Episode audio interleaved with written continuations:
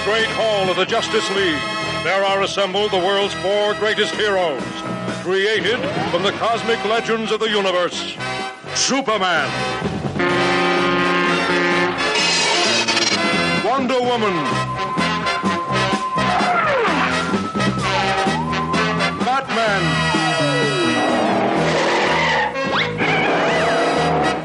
Aquaman.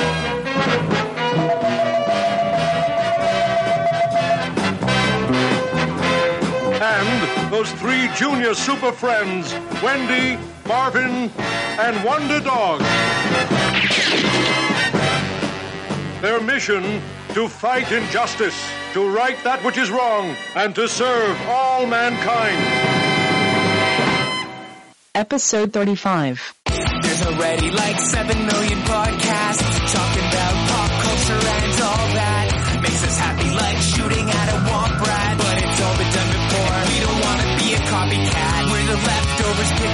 scraps dropped by the cool kids. It's, it's a trap. Good at toss it, good at taste it. Do we love it? Hey, let's face it, can't erase it. Let's embrace the Tupperware party. Subculture spill over like a vulture. Carry over counterculture, pushover, pop culture. Leftovers. And we're the uncool kids. What's to say has already been said. Leftovers. Pretty sure that the only talent is the band that's singing this. Pop culture leftovers. Are, are, are you ready for the only podcast hotter than a human torch? It's Pop Culture Leftovers. Five, four, three, two, one. Hey, welcome to Pop Culture Leftovers, the only podcast that sounds even better the second day after it's been uploaded. I'm Brian, I'm Steve. And I'm a Lil. and we're the We're the leftovers. Leftovers. All right, Steve, you're going to need to speak up just a little bit, man. I can't hear you that good. All right, how's that? Better. Okay, Get in there, man. I'm I'm as cl- I'm, I'm literally like microphone is inside of my body, so That's disturbing. as close as I can get. That's disturbing. Hey, Sean, you're back. Welcome back. What up? What's going on? What's up? I hope you don't have anything inside your body right now. No, I don't do that kind of thing. All right, cool. You're out, you're, you're out of the club. You're out of the fucking club, dude. I wouldn't call it a club. I'd call it more of a fetish group, but that's Oh no no no no! It, it's a club. It's a club. hopefully you don't. Okay, I'm not going to get into that. All right. Yeah, that, that's that's another topic for another show. that's that's your own separate podcast. All right. Happy New Year, everybody. Happy New Year. And uh, it's 2014. You're starting the year off right. You're listening to Pop Culture Leftovers. And this episode, since there wasn't a ton of news, we're going to have an extended version of our Good Pop, Bad Pop news, uh, our Good Pop, Bad Pop segment. Since we haven't done that in the last, I think it's been the last two weeks we haven't done Good Pop, Bad Pop. Um, then we're going to have uh, a little bit of news, and then we're going to have our fantasy casting for DC, where we're going to be picking different actors that we'd like to see play different characters from the DC cinematic universe. Uh, you know, with the casting of Ben Affleck as Batman and Gal Gadot as Wonder Woman, we want to get our votes in for who we'd like to see play characters. You know, like Flash, Aquaman, Hawkman, uh, and more. So stick around for that. Um, how how is everybody's New Year so far? Uh, so far, I've had to work every single day of the new year, so not not great. But here we are. So Me, I'm I'm stuck in snow and ice and negative temperatures, and yeah, just uh, bundled up in the house. Yeah, dude, I'm right oh, there oh, with I you. I forgot about that. Yeah, it was it was a, a really cold 65 degrees here today, guys. No, you haven't So- forgotten about that because you've been saying it all fucking day, Steve. God, this I- I- asshole, man. Seriously, Wait, wait, it wait, hasn't wait, wait. slipped your mind. Maybe it slipped your mind for five fucking seconds Ready? that you haven't Ready? said it, but you said it before we recorded. You said it in the Here go. chat all over the fucking uh, our little chat message group all day today. So it hasn't slipped your mind. 65 degrees. Go to Once hell. Again, 65 degrees. Asshole. It's hot in hell, you son of a bitch. I had, I, I had to take my sweater off today. I got too hot outside. So I'm just saying. Wait, I got a question. Am I am I am I a, am I an official leftover yet, or do I gotta wait? Whoa! Whoa! Whoa! Whoa! Is there, is, is there is there a thirty day grace period? Whoa! You just you just slow down. Shit, man. You haven't even gotten the bra off, and now you're wanting to go all the way. What the hell? Always, always. I go all the way all the time. He's, No. he's steep. Hey guys, I mean, I honestly, I think you know, I think too, so just just to I mean, he waited. He was like, "We're gonna wait till they're recording, and and then I'm gonna drop." yeah, it." I'm gonna put him on the So we were spot. talking for like 20 minutes and like nothing, but bam, you hit record, and he's like, "So what's up, bitches? We're on the record now. What's going on?" That's how I do. No, man. I, I honestly, uh, Sean, if you are if if you are down to being a leftover uh, e- each and every week, I, I, I'd be happy to have you. I know Steve and Alil probably feel the same way. Maybe I don't know. Maybe not Steve, but I know Alil probably feels that way. Who knows? Toss it, toss it. yeah, no, no, no. Here, here, That's the uh, first no, thing I- he'll fucking toss. yeah. That's the first thing you've ever tossed. Besides almost human, you're correct. Yeah. You tasted that shit for the first two weeks. Mm, but it's a solid toss it now, man. Oof. Oh shit. Maybe I need to change the intro this week to you tasting almost human for two weeks in a row. That's what I'm going to do. We're getting a new you intro. should. Maybe We're you getting a should. new intro. The new intro is going to be you tasting almost human, so you can listen to that shit when you when you pop this in. Listen, I just didn't want to make you guys cry. You guys were so in love with it. I felt like I was going to hurt your feelings. You're a bunch of sensitive Nancys over there. You just, I didn't want to. I didn't want to make you guys cry online. So Well, I thought I thought I got a little little hazing or something. You guys maybe tied me up and made me watch uh, Agents of Smash. Oh, man. I was gonna bring that up. Shit. Uh, it's all good, man. I love, I love to be on, man. Just you know, just call me. Let me know if you re- when you're ready to go, and I'm always here. well, how about, how appreciate about just tell the listeners, listeners, do you want Sean to be a, a for sure uh, leftover? Why don't you comment and, and let us know what you think? well, if that was the case, you wouldn't be on the show. I got listeners all the time saying, "Who the I fuck is know, this Steve I know, guy?" I know. Well, how about this? How about this? If you guys want me off the show, you can comment too, and then fuck you guys. I'll be on. Start a war. All right, my guys, my birthday was on Friday. I uh, celebrated my 36th birthday on uh, on planet Earth, and uh, I wanted to thank uh, everyone that wished me a happy birthday. There was two listeners that did, uh, Michael Cornish and Danny Murphy. So I want to thank you guys uh, for for the birthday wishes and uh, thanks a lot. I also want to thank um, Jason Canones uh, for sharing his art with us on Twitter. Very cool. Um, if our, any of our listeners want to check out what he's been showing us, you can check it out at uh, www.beerandcookies.com. Very fun stuff. Alil, his artwork almost looks like like the covers to like Spider Ham, those old Spider Ham comics. I know. I know. I saw what uh, what you what you sent, and uh, I thought they were great. They were some some really really good uh, pictures. I really like the, uh, the like that old school, like you like you said with the Spider Ham. It so reminded me of those uh, those issues. Yeah, yeah, it really did. Um, He's actually that's actually a friend of mine. Actually, I told him to uh, to do some stuff with you guys because he's actually an awesome guy, man. that's awesome, dude. I didn't even know that. Yeah, Really? He's actually he's a good friend of mine. Actually, we kind of work together. So definitely, J- Jason Keonis. He's he's a good he's a great artist. Actually, Okay, Jason Kiones, that's how you pronounce it. Nice. Yeah. Okay, awesome. That's cool, man. I didn't even know. I, I had him in my notes here. I didn't even know you knew him. That's Yeah. crazy. Uh, yeah, but definitely thanks for uh, sending that artwork our way. It was very cool. I, I've enjoyed that over the weekend. Uh, I also wanted to shout out uh, another listener who has a podcast of his own that I kind of want to just let our listeners know about. Um, uh, it's called the Awesome Movie Podcast, and uh, I've been listening to it for for quite a while now. Um, they they do older movies and and somewhat newer movies every once in a while. Um, they they review movies like Aliens, uh, Poltergeist, Dazed and Confused, Dread. Um, I, t- uh, I think they've done um, Top Gun. A, a lot of fun stuff, and, and, and they do a lot of research on these movies, and they talk about them and break them down, and and there's it's just it's just like three four guys sitting around a table and talking. It's it's really fun to listen to.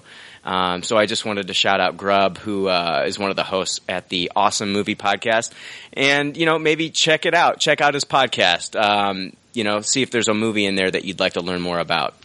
Um, and then, uh, Lil, I wanted to share a story with you, sir. Okay. I was at the theater and I, I'm I'm waiting in line and there was a mother in front of me with her two, I think two teenage kids, and I heard her say something so awful and disgusting. I couldn't believe that I had heard it. She said, three for grudge match. Oh my god! What the fuck? Yeah, that fucking happened, dude. I, I'm Is that a serious. kids movie? My goodness. It was unreal. I just could not Oh. believe that I had heard that out loud in public. Yeah, I, I was ashamed. I was ashamed to even be near her. That's kind of like when you're like 17 and you're buying condoms at the grocery store. Like you're super embarrassed. Like you're like super embarrassed to go up there and ask them. Like, uh, yeah, three for grudge match. No, when I was 17 and buying condoms, I was proud as hell. I turned around to everybody in line saying, hey, I'm getting fucked tonight. I'm getting laid. I'm getting fucked. That's Yeah. great. I- yeah. I still can't believe it made it made three and a half million bucks on Christmas Day. I saw that on the box Wow. office uh, Mojo, and I I almost vomited. I was just like, yeah. Those those people that spent that those that money on those tickets must be really sad people. That on Christmas Day first that they picked that movie to go to, and second that they have nothing better to do. Okay, well, I got to tell you guys, I actually went and seen it. Shut the hell up. Are you serious? I did go see it. It was so Oh, bad. no. It was, Save that for Oh. your good pop, bad pop. I want to hear about this pile of dog shit. Wait, was it? uh, yeah, I'll, I'll wait to ask if it was better than Agents of Smash on uh, on your good pop bad pop. So you gotta you gotta fill Okay. me in. Wow. That that's that's upsetting. You know, I just get ta- done talking Well, about you added to that. You added to that box office uh, number there, Sean. Thank I like you for Kevin, that. I like Kevin Hart. Kevin Hart's funny, man. I like Kevin Hart. Oh, Kevin Kevin Hart's in it. I totally forgot that. He, he he is funny. Kevin Hart's pretty funny, but but still, like Yeah. not funny enough for me to go Sh- spend Sean, those if you- precious dollars. If you would have just waited a few weeks, you could see him in Ride Along with Ice Cube instead of seeing this fucking movie. And that actually just looks about to say that. And that, yeah, Steve, that actually looks funny. He farts through his heart in the trailer to that, which is hilarious. I'm sorry. I, I couldn't. I couldn't. It wasn't my fault. I had to go, so I'm sorry. I was forced. Wait, did somebody have a gun to your head? Why did you have to go? Forced to the theater Uh, to get peanut peanut M and M's too. Like what? What do you mean Uh, forced? You were forced to go sit in the theater. Well, I mean, Jesus Christ, guys. I mean, we all have you know girlfriends and wives and like that, so I had to go. Golly. Whoa! You're dating someone that forced you to go to grudge match? Now he's married to somebody that made him go to Grudge Match. Holy shit! Hey, you know guys, what? You know what? Was it Christmas Day? You said? No, no, I Oh. just seen it uh, actually this weekend. Actually, Okay. All right. So, um, let's see. Uh, Let's move on because that's embarrassing for Sean. And Oh, gonna- all right, I just got the podcast. God damn. Kenneth Tagger, he's a listener of ours. He wants to know how the leftovers feel about the trailer for the upcoming film Under the Skin, starring Scarlett Johansson. Uh, he says the trailer looks weird. The director is already established as weird, and the plot sounds disturbing. I'm quite excited about this, and I love having no idea what to expect from a film. So when he told me to watch this Under the Skin trailer, um, I hadn't heard of the movie yet. So what I did was I just did the YouTube search and I watched it, having no idea what the premise of the film was. It looked like to me it was a movie about a serial killer who abducts men and then you saw weird things in the trailer, strange lights, and something that looked almost like a porthole, which made no sense. And then I went on to IMDb, and then it said an alien seductress preys upon hitchhikers in Scotland. And I'm going to tell you, I got none of that from the trailer. Totally confused. Oh, we're, already aware of what I thought about it. Yeah, yeah, no shit. Son of a bitch! I didn't know it was supposed to be secret, but yeah, I watched the trailer, and like I said, I You didn't know it was supposed okay. to be secret. I didn't know it was supposed to be secret. You son of a bitch! I Like, fucking told you. I me. fucking told you. You said you said. I said don't talk about it until we ha- fucking record. And then there you are yapping about it and shit. I said like nothing. six words. I said like six words. I didn't drop any spoilers on it. God damn. Anyways, I, I watched the trailer. I'm like, okay, I, I get that it looks like a, uh, like, it looks like it's something about uh, it has to do with a prostitute. But then I, you said read the IMDb. I went to the IMDb. I read it.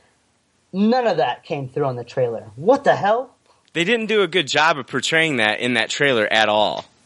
No, it looked like a uh, like a early in a, a very early uh, like Darren Aronofsky, like really artsy, lots of weird angles Well, and like- long takes and Looks like something like and like uh, you'd see at the Sundance Film Festival, or, or Yeah, you know what I yeah, mean. yeah, it looked nothing like a science fiction movie. So yeah, yeah. Like I went to the IMDb and I, I went to the IMDb and I'm like, what is this? The, is this the right movie? What? I gotta check this again, like because I got none of that from the trailer. what's the fucking? I'm movie? just gonna say. Yeah, go ahead. I would say the, the trailer from Grudge Match, the trailer from Grudge Match looked way better than this shit. Just give me garbage. and I don't know why. Next time, Brian, don't send me anything because that was a piece of shit. Once again, Hey, it was hey, it wasn't me that asked you to watch it. Uh, uh, uh, hey, you want to be a leftover? Well, Kenneth Taggart wants to know how we felt about the trailer, so I did this for our listener. And I'll say hey, this: Tag- the Grudge hey, Match Taggart, trailer. don't ever, never, never send Brian any shit like that again because I am upset. The Grudge Match trailer had Robert De Niro with his shirt off, and the Under Her Skin trailer had Scarlett Johansson with her shirt off. So I'm not sure how the Grudge Match trailer was better for you in any way. I didn't see Scarlett Johansson without her shirt off. I'm sorry, I didn't She see had of bra on, but she had her shirt off. Like that's Man. still way better than Robert De Niro topless. I don't know. I, I don't know. You I- I don't know? Oh my goodness! You know, hey, all you got really was a little bit of side boob from Scarlett Johansson. At least you got to see De Niro topless. Exactly. No, no, a little bit of That's side right. boob. Johansson is miles ahead of topless De Niro. What are we even arguing about here, guys? What's happening? We're talking about De Niro's nipples. I mean, they were amazing. Ugh. I think a Lil just Tupperware to De Niro's nipples. This is I getting disturbing. oh my goodness! No, but I'm with you guys. I, I watched the trailer. I watched it like four times because I, I, I didn't know what I was watching. I s- you you saw a guy painted in green. You could see his dick. I'm like, what is this trailer? It, it's just bizarre. And then when I read just a an alien sedu- uh, seductress, um, I was just like, okay, I have no idea. I didn't. I, I agree with you guys. I didn't get that. I thought I thought it was like that movie, um, Wait, yeah, wait. The Watcher, Oh. with uh, Keanu Reeves, because I just saw like a guy like kidnapping women yeah. like in the outback. It just seemed kind of like weird little dark, you know, movie. And I thought maybe she was the one who was doing that, but maybe it is. Maybe she's an alien who's kidnapping people. I I don't know. Maybe this is a maybe this is a good movie, but they didn't do a good job of putting this trailer together. I'll tell you that much. I mean, if it's supposed to be a scary movie, um, which I'm guessing it's like a science fiction horror film, they didn't do a good job of really portraying that in the trailer. I, I that's all I'm saying. Yeah, and I read some of the reviews on here, and they, you know, some people completely hated it, but some people said it was really good. I was actually kind of Hmm. kind of shocked because I didn't know what it was. Yeah, You know, you know, especially with a movie like this that's probably not going to get a big wide release. Yeah, I think in the trailer you want to at least get the get the audience to to figure out what it is to maybe want to go see it. Exactly. just- If they would have just- just thrown, may- if, if they would have just thrown like De Niro's nipples in there somewhere, it would have made more sense to me. exactly. Exactly. I I would have gotten the, at least the movie Yeah. book. Okay, Scarlett A- a- a Johansson. she's a, she's bit of that she's alone with a guy in a van. Okay, okay, she's gonna kill him possibly. Okay, De Niro's nipples. Okay, I'm following you. I'm following you. Okay, Scarlett Johansson again. She's walking on the side of the street. De Niro's nipples. Okay, I gotcha. Okay, we're moving. Now I don't. I didn't get any of that. It And shouldn't be called under her skin. It should be called under De Niro's nipples. yeah. Amazing. Let's let's make See- that movie. See, Tupperwares. All right. Uh, uh, this is getting weird, but yeah. Um. I, th- I think Uh, Sean left. Yeah, Sean doesn't Yeah. want to be on the show anymore.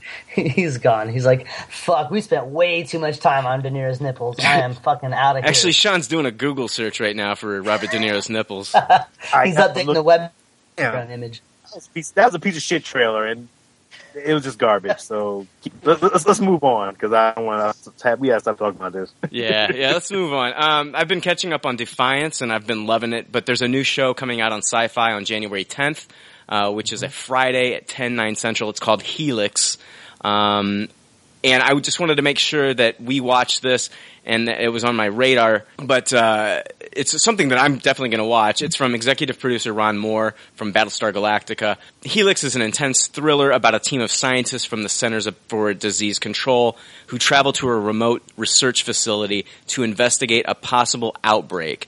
Once there, they find themselves embroiled in a life and death struggle that could spell mankind's salvation or annihilation. So the trailer, I thought it looked really interesting, and we will be reviewing this pilot on the show next episode. But for now, I think we should move on to our good pop, bad pop segment. This is where we talk about what we either watched or read that week that we liked or did not like. Hey Brian, let me let me jump in real quick. I did see the first fifth. I seen like the uh, fifteen minute preview of this Uh-huh. of uh, the Helix. Uh huh. It was actually pretty good, damn good actually. It- Yeah, it- yeah. I mean, it's nothing really spectacular, but it actually looked really good. So I'm definitely on board for it. Well, yeah, I mean, well, I mean, that's why I think we need to at least watch the pilot. I, I'm going to give it at least two or three episodes. You know, you, sometimes the pilots for these shows don't really hit home. Um, a lot a lot of the times the pirates pilots are are recorded like you know six months before these shows are uh, are they start filming for the actual show um, because they don't know if the show is going to get picked up. Um, so I, I usually give them, you know, anywhere from like two to three episodes before I before I jump off. But yeah, I, I thought the trailer looked good. Now you said you saw 15 minutes of the show. It's, it's online. You can watch it. Nice. I think on sci-fi.com. And uh, also, I think the pilot is coming out with the first episode. I think they're coming out back to back on on Friday night. Oh, cool. I think it's a, a two-hour special or an hour and a half or something. Okay. Because when I went to go set my recording for it, it came up with both those episodes uh, at the same time. Mine did too. Interestingly enough, yeah, yeah, okay. All right, uh, yeah. Well, we'll definitely be talking about Helix then next week. It, it comes out Friday then. Yeah. Yeah, I think Friday's got a special premiere, and then it'll be on again on Saturday, and I think on Sunday as well. Oh wow, cool. All right, well let's move on to good pop, bad pop. It's time for more leftover reviews with good pop, bad pop. All right, and then of course, you know, with our good pop, bad pop, we uh, will be rating things, uh, and we do have our own unique uh, rating system. The rating system is simple. If the leftovers don't like something, they toss it. If they do like something, they suggest you taste it. And if it's brilliant, it gets a Tupperware rating. If all the leftovers love it, then it gets the pinnacle of success, a Tupperware party. All right, let's do this. Since we do have an extended good pop, bad pop this week, let's let's go one at a time until we run out of things to talk about. Okay, so we'll start off with a Lil, then myself, then Steve, then Sean. Sound good? Sounds good. Sounds and good. then we'll just alternate until we run out of things. All right, Alog, you go first. What do you got for good pop, bad pop? All right. Well, I, I got one. Um, it's actually, a, I think it was like a mini series that I missed when it was initially aired uh, on National Geographic Channel. It's called "The '80s: The Decade That Made Us." I don't know if you guys have seen this. No, I haven't. Um, it was, uh, I believe, a five-part series, about an hour each. Each episode, they aired it on New Year's Eve all day. Uh, so I recorded them because it was. I, I caught a, about 15 minutes of one. It was really interesting. Um, and it's kind of basically kind of like the 80s pop culture in a nutshell and how it affected the world and changed the world to where we're at today. And it was really cool and really interesting. I mean, I give this thing a Tupperware all the way. I mean, there were so many things that I didn't know about how pop culture affected real life politics and things like that. They said that one of the one of the biggest things I took away from it was basically one of the big reasons for the end of the Cold War was in Russia, people were, you know, illegally, you know, not stealing our our um, our things, but try, you know, breaking through to get broadcast channels to get our shows, to get our music, paying through the roof on the black market for our clothing, and wanted to be more Americanized, and that kind of led into the revolution to you know end the Cold War, and then eventually all the way trickle down to uh, taking down the Berlin Wall. And I just thought that that whole thing was kind of amazing because it's kind of, you know, I mean, it's what we talk about on a daily basis is pop culture and, you know, just how how you know we we we do it as fun and, but how it can affect real people and seeing a lot of this stuff. And there was um, you know a, a, a, a snippets about so many different things that were huge back you know when we were all growing up for the most part, and uh, it was just it was just a lot of fun to watch, and it was was really interesting and really informative, and I give it a, a Tupperware all the way. Very cool. That was on uh, what channel was that on? You said. It was a National Geographic channel. Oh, okay, nice. Very cool. at cool. Geo, I think it's you know the hyphenation, but yeah, it was it was great. I mean, one of the funniest things I thought was when they brought down the Berlin Wall that that New Year's, especially because we're talking about New Year's now. They had David Hasselhoff singing at New Year's on, on the on the Berlin Wall. I was I was laughing hysterically. Oh wow, yeah, I remember when the I was really young when that Berlin Wall came down, but I do remember that. You know what's funny? You know what's funny as A Lil talks about that that that uh that show is that remember in the eighties they had a movie with John Travolta called The Experts. I don't know if anybody remembers that. And they they actually went to like uh they went to like Russia and they had to give like every they were showing everybody you know what the eighties is like in America. And and it, they act like it was like it, they acted like it was a small town in like Nebraska, but that it was funny just how you know what he was saying, and that's what the movie was about. So that's kind of funny. Anyway. Yeah, didn't they come out in like eighty? I think they came out like in eighty nine. Yeah, I, I, I know what you're talking about. I'm almost positive I've seen it. yeah, yeah, that's it's just funny how you said that. Reminded me of that. Do you guys want to rate the experts? I'm just kidding. I, I, I haven't seen it probably in twenty years. I'm just but yeah, kidding, guys. Shut up, bro. I give it a taste. It, um, no. or, or as Steve does, three out of five stars. Son of a bitch! I only did that once. Quit it. Let's see here. Um, I'm going to move on. Uh, keep us rolling here. I'm going to talk about something that's a little uncomfortable, but I think I, I think it needs to be said. I think this needs to be discussed, and I think I'm going to be doing everybody a favor favor by discuss, by discussing this. Honestly, uh, especially guys that are listening to the podcast. Trust me. I know this is going to be uncomfortable, but please fucking listen to me because you might thank me later. I want to talk about a movie I watched with my girlfriend called Don Jon. And uh, have you guys seen this yet? I have not. I, I trailer. kind of want Seen the trailer. Okay. Hey, Sean, have you seen it? I fucking love the movie. Okay, okay, hold up, hold up. All right. It's written by Joseph Gordon-Levitt, directed by Joseph Gordon-Levitt, and it stars Joseph Gordon-Levitt. Also scar, uh, stars uh, Scarlett Johansson and Julianne Moore and Robert De Niro's nipples. Um, just kidding about that. Last. Tony Danza is actually in this movie, and he plays Joseph Gordon-Levitt's father in this. And it's pretty bizarre hearing him talk the way he does in this, and he's cussing up a storm, dropping the F word and shit. But it's pretty wild. Okay, now the first off, this movie, this movie should come with a disclaimer at the bottom that says, "Warning: Do not watch this with your girlfriend or wife. May prompt questions you do not want to answer." this movie, guys, listen, okay? I'm gonna break this down. If you if you hadn't guessed by the trailer, this movie deals with masturbation, and I, I'm not talking about a little bit of masturbation, a lot of masturbation A lot of masturbation. a lot of masturbation. At the beginning of the movie, Joseph Gordon-Levitt establishes that he masturbates a lot and that real sex never compares to losing himself in porno. Um, he has a MacBook, and at one time in the movie, when you hear the startup sound of the Mac, he says that this sound gets him turned on. And it's and it's funny because when he throws a tissue away later and it hits the wastebasket, it makes the same sound like a file being deleted on a Mac. Did you catch that, Sean? Yeah, don't, man, don't spoil it for nobody. You gotta let people. Know. No, no, no, no, no, no, no. I'm not spoiling anything. I'm actually helping people right now. So I mentioned the disclaimer that you shouldn't watch this with your girlfriend or wife. Trust me on this. Joseph Gordon-Levitt says so many times in this movie that every guy watches porno and every guy masturbates to it and yada yada yada that she's eventually going to look at you during this and ask you, "Do you watch porno?"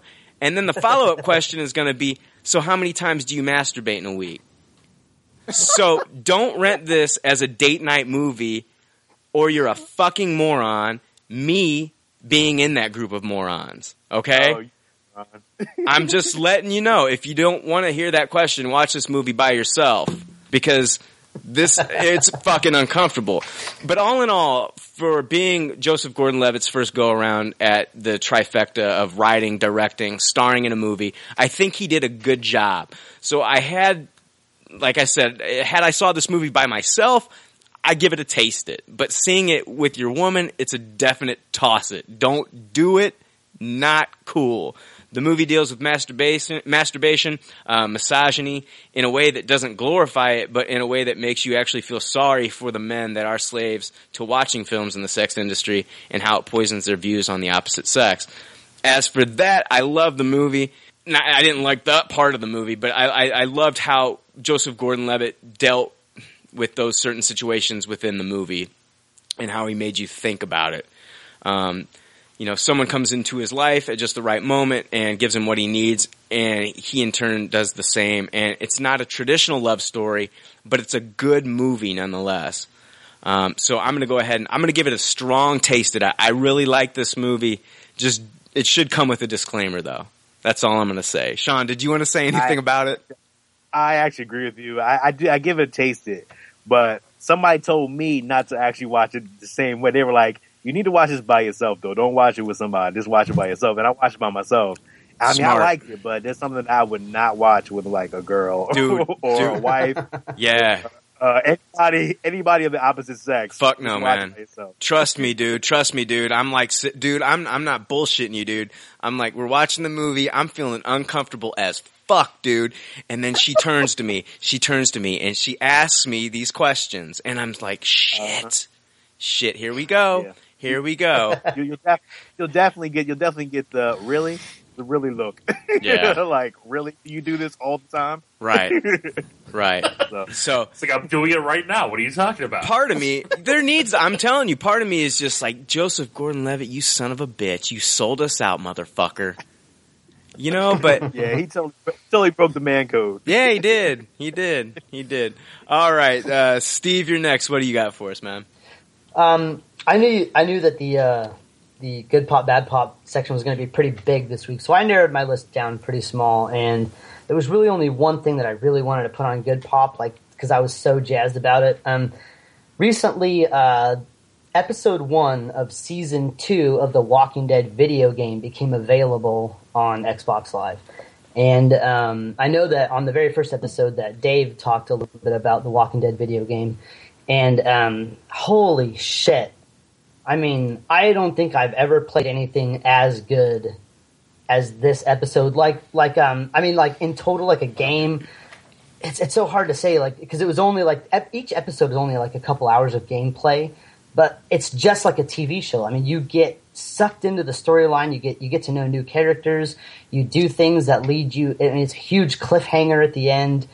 It's just it's crazy. Has anybody here played any of the uh, Walking Dead video games? I know Sean has an Xbox One, so I'm wondering if, if he's played any of the Walking Dead video I games. I actually put I actually played it actually on my um well well that'll be my next good pop but um I played it I actually played it on my phone originally and I actually Mm. really liked it man it was really fun I, I didn't play out the whole game but I mean I got halfway through it man and I was I was hooked but the only reason I I didn't have enough more I didn't have any memory left or I didn't have any gigabytes left on my phone so it wouldn't load right Yeah, it, it would actually. I think it it would really be a really good mobile game because it's not a game that's really like based on gameplay. Like it's really easy. Like the buttons are fairly simple, and it's more about making decisions and choosing what you say in certain conversations and stuff like that. It would it would it would uh, lend itself really well to a mobile game. So I'm I'm cool, I'm glad that you played it that way. But um, oh my god, it's so good. If you like the Walking Dead comic books, it it kind of differs from the show a little bit. I mean, in, like in the first season, characters from the show that you you would recognize, like Glenn and Hershel. But it it it more is in the comic book uh, universe as, as opposed to the show universe. How the, how those two differ. And oh my god, it's just it's just it's so good because like when you first start off uh, season two, episode one, season two, like it does this whole like menu selection where you select it, it looks through your Xbox and, and asks uh, if if there's like a save file from season one. And in mine, it found one because I'd played season one all the way through. And it found it and it imported it into this season of this game. And so, like, when season two started on the Xbox, it, it was like previously on Walking Dead. And it showed, like, all the major decisions that I had made in my game leading up to this. And then just continue the story from there. So, I mean, oh my God, it's so good. If, if you're a gamer at all, if even if you're a casual gamer, it's not like one of those games that you really have to, like, dive into and learn crazy controls and menus and all this crap. It's it's fairly simple. It's just, it's really a great story. So um, that's going to be my good pop. It's a super Tupperware at this point for Walking Dead, the video game, um, and that that's that. Cool, cool, very cool. Um, hey, Sean, what do you got, man? Um, well, I mean, I picked this up over the Christmas holiday, and I mean, I, I I'm sorry to say, man, I'm such an I'm such an Apple geek, but I picked up the Samsung Galaxy Note, and and I got the watch as well, and I'm just loving this damn phone to like to to, to no end. Like, there's nothing that this phone cannot do. The only problem I do have with it is like the App Store is not as strong as the as the Apple uh, App Store, but the watch is literally I feel like James Bond and, and Tony Stark all in the same all in the same thing. And like it's it's so amazing and hands down I this is pretty much this is something I'm geeking out for the rest of the year, so that's all I got to say. Turned love it. into this turned into tech uh, tech podcast. Yeah, not to get all techy, you know what I mean? But this is this was like the, really the biggest thing that I've loved like in a while. Next, Sean's So- going to be talking about how to reformat your hard drive. So stick around. Stick around, say. Wait, I do have a question for you, Sean. Do you need the Yes. phone to get the watch, or can you just have You the do. watch? you do need the sa- you need a, you need a Samsung phone to have it because it's only compatible with the phone, you know.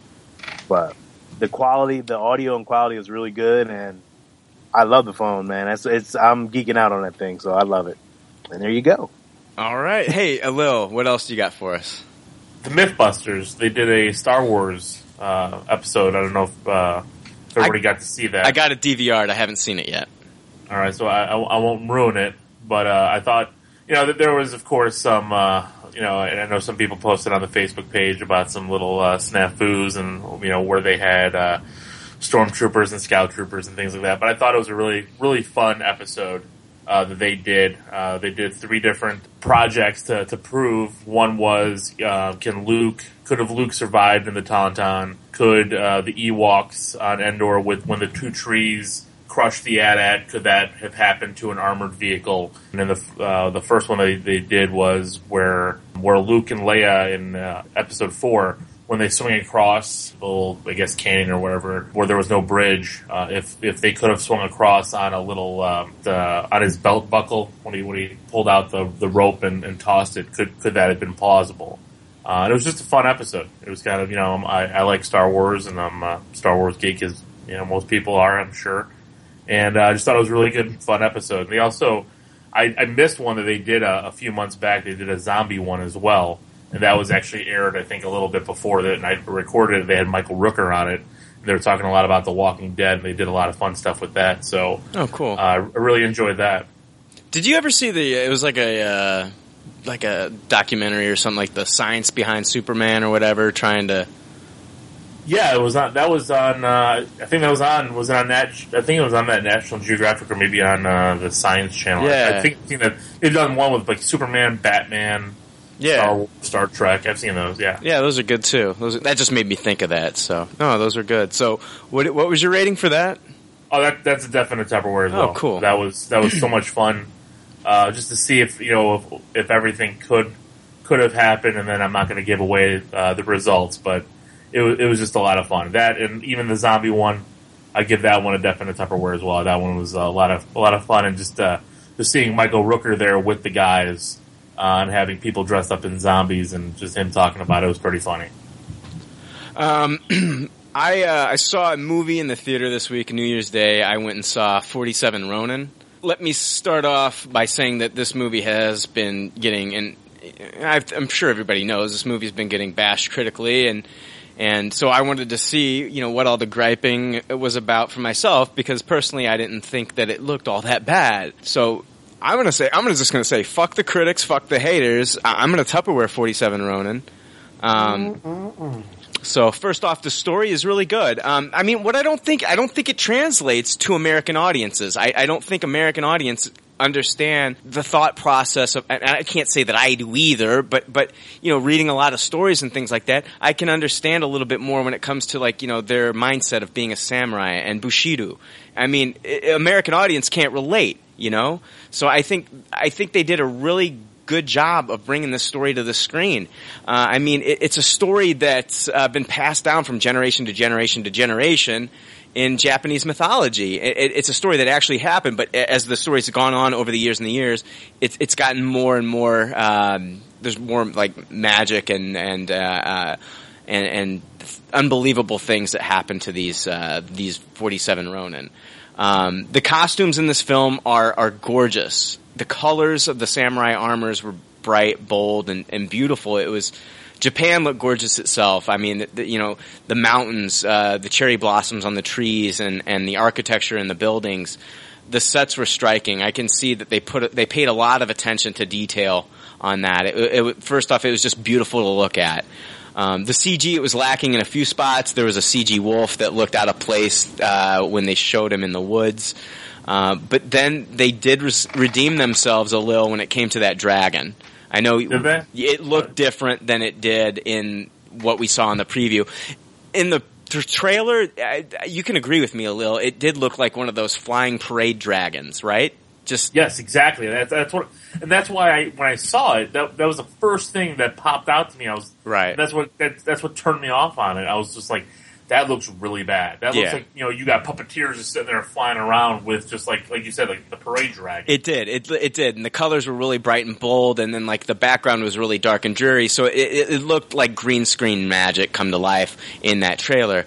Now I'm not saying this was fucking Smaug, but I am saying that it, it looked very cool. The movements that it had were like it was like an underwater eel that was floating in the air. It was attacking. It breathed fire. Um, it, it came to life. It was very cool. The character design of that dragon was cool. Um, I liked it.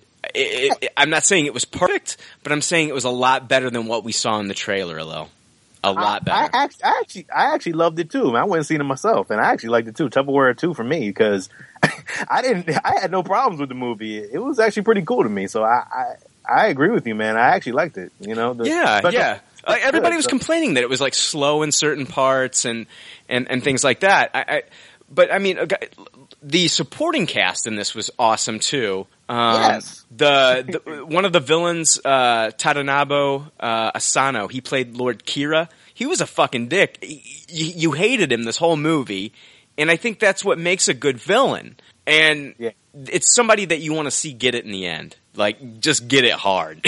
you know? Oh yeah, agree. Uh, totally. agree. The movie also had uh, Rinko Kikuchi, which we all loved her as Mako Mori in Pacific Rim. Uh, she played a witch in this, and she damn near steals the show every time when they let her on the screen. She was amazing. Hiroyuki Sanada, he was in The Last Samurai, and then he was also in The Wolverine. He was really good in this. Uh, it also had Cary Hiroyuki Tagawa, who played Shang Tsung in Mortal Kombat, the movie, back in the 90s. He played Shogun uh, Tsunayoshi. And then uh, one more person who was in the movie. Sean, did you notice? This one took me off guard. It was Gedde Watanabe, who played Long Duck Dong in 16 Candles. No, I didn't. I didn't. You even, didn't see him? I, I, I didn't even know. He was no, a- I didn't even pay attention. Yeah, yeah, Gedde Watanabe. He played Long Duck Dong in 16 Candles. He was in this as well. You know, but you know, as you you talk about that, uh, the Rico, uh, what's what's her name, Cucci? I don't know how to pronounce uh, her name. Rinko, Rinko Kikuchi. She was in. yeah, Yeah. she, she is. You know what? Honestly, I'm gonna say she was actually really good in Pacific Rim too. Oh no So no I- no no no doubt about that. She was amazing in Pacific Rim. she's gonna be a she's an upcoming actor, like for real. Like she's really good in this movie too. So honestly, like it, it- she needs to get a really good role. Like she needs to be a superhero maybe soon or something. I don't know, but she was really good. So I can actually, yeah, I, I like her. So You guys have noticed I haven't said anything about Keanu Reeves, uh, and and the reason is because it, it, he was not the highlight of this movie. It really was the supporting cast. He was good in this. I'm not saying he was he was bad or subpar, but I think there I, I think he was just a part of this movie. The, the movie's called 47 Ronin. And he was just one part of this movie. He was very good in it, though. Uh, there was romance, but it wasn't too sappy, and, and that's what I'd expect from a movie that's dealing with love and being a samurai. Um, it's about Bushido, like I said, a code of honor, the samurai, and, and I don't think American audiences understand that. But I'm going to give this a Tupperware rating, and I will be owning this on Blu-ray when it comes out. It, it's a beautiful film. It's underrated. Know, I think it only made nine million on the first weekend. It's sad. I think this movie cost over two hundred million. Um, hopefully, it'll do better overseas. I don't know if it's you know being. Uh, I don't know when it gets played in Japan, but um, It, it's it's out in Japan and it's actually not doing well at all. that's unfortunate. That's Yeah, unfortunate. budget, the budget was 170, 170 million. oh wow. 100, yeah, 175 for the budget. It's made domestic 32. Overseas so far it's made 51 and in Japan it's made less than 3 million. Wow. Wow. And it released in Japan on, on December 6th. Yeah, that's that's that's uh, 19 days before it released here on uh, released here on uh, Christmas Day. You know why? You know why I think it didn't do well? I think I honestly think it was probably Keanu Reeves, man. Like people aren't really sold on him like that. But I mean, I thought I thought he was good. Like it didn't bother me at all. I don't know about that. really- Like, he was pretty damn good. Our audience is sold on uh, Charlie Hunnam. You know, Pacific Rim did really well. Yeah, but the director too, kind of, kind Um, of. I think people I mean, are sold on. I think people in Japan are sold on big fucking robots and big fucking monsters. well, yeah, that too. Yeah, yeah. So, All right, Steve. Do you have anything else for us, sir? Yeah, I got I got one bad pop for this week. I saw a movie on Netflix. I was scrolling through Netflix the other night looking for something to watch, and I happened upon this movie that starred John Travolta and Robert De Niro. Once upon a time, these two guys headlining a movie would mean big business. But this shit was on Netflix, and I had never heard of it before. It was called The Killing Season. Has anybody here seen this movie? No, I've heard of it though. No, but did Yeah, did you see Robert De Niro's nipples? No, no, but you did see his, kind of inside of him for a minute. It's it's. Anyways, uh, this movie was terrible. It was just terrible. Like it had no idea what it wanted to be. Like it started off and it was like some wilderness movie, and then it turned to like a buddy movie, and then it went to like a revenge movie, and then it went to a torture movie, and then back to a family movie, and then it was a wilderness movie again. It had no fucking clue what it wanted to do. It was all over the place, and at the end, nothing fucking happened. At the end, the only outcome was one of the guys has a limp. Spoilers. But what the fuck? What a waste of time. What a complete waste of time. You know who directed this movie? Mark Steven Johnson. So I remember putting it on, and I and I started it, and as soon as I saw his name, I was like, "Oh shit, not again!" Like the Daredevil and Ghost Rider guy. Like, what can he do with a non superhero property? I'll give him the benefit of the doubt. I'll, I'll, I'll, I'll check it out. What a complete waste of time. If you if if you haven't seen this movie, you're lucky. If you have, I'm sure you're right there with me. What a waste of time. Killing season, toss that shit. Get it out of here. Don't waste your time. That's my bad pop. Yeah, it's like uh, sometimes you do wonder, like, what can these guys do with a non-comic book property?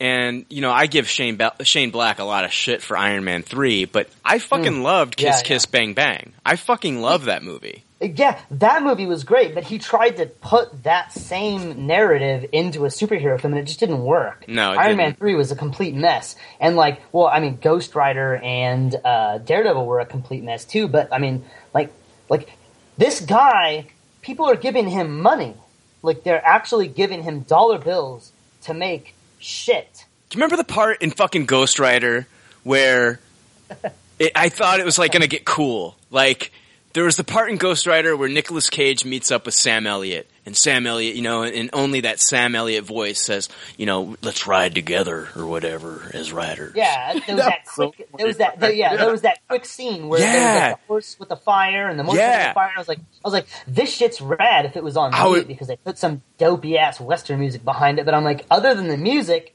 Yeah. shit's Now, cool. if okay, if they would have had some badass music, I thought like these fuckers, they're gonna these fuckers are gonna fucking ride together and they're just gonna ca- like raise hell, like fucking like Sam Elliott's gonna be like with Dalton again, kicking ass in that fucking bar in Roadhouse. I thought this is gonna be awesome, but none of that happened. They just fucking like they just like drove down the block and then that was it. they get- they- All right, I'm I'm, I'm done with you now. I gotta. Yeah, Sam- I gotta promote a Dodge Durango commercial or something. That's the end of my ride. Sam Elliott says, like, that's the end of my ride. I'm like, what the fuck do you mean? You just got to the bad guys. What good are you? Get out of here. I was Oh, yeah, I was ready for them to like kick ass together and ride together and and kick ass, but no, it was just like okay, they just went on like I don't know, like like two old men, you know, riding their Steven Harleys down the road.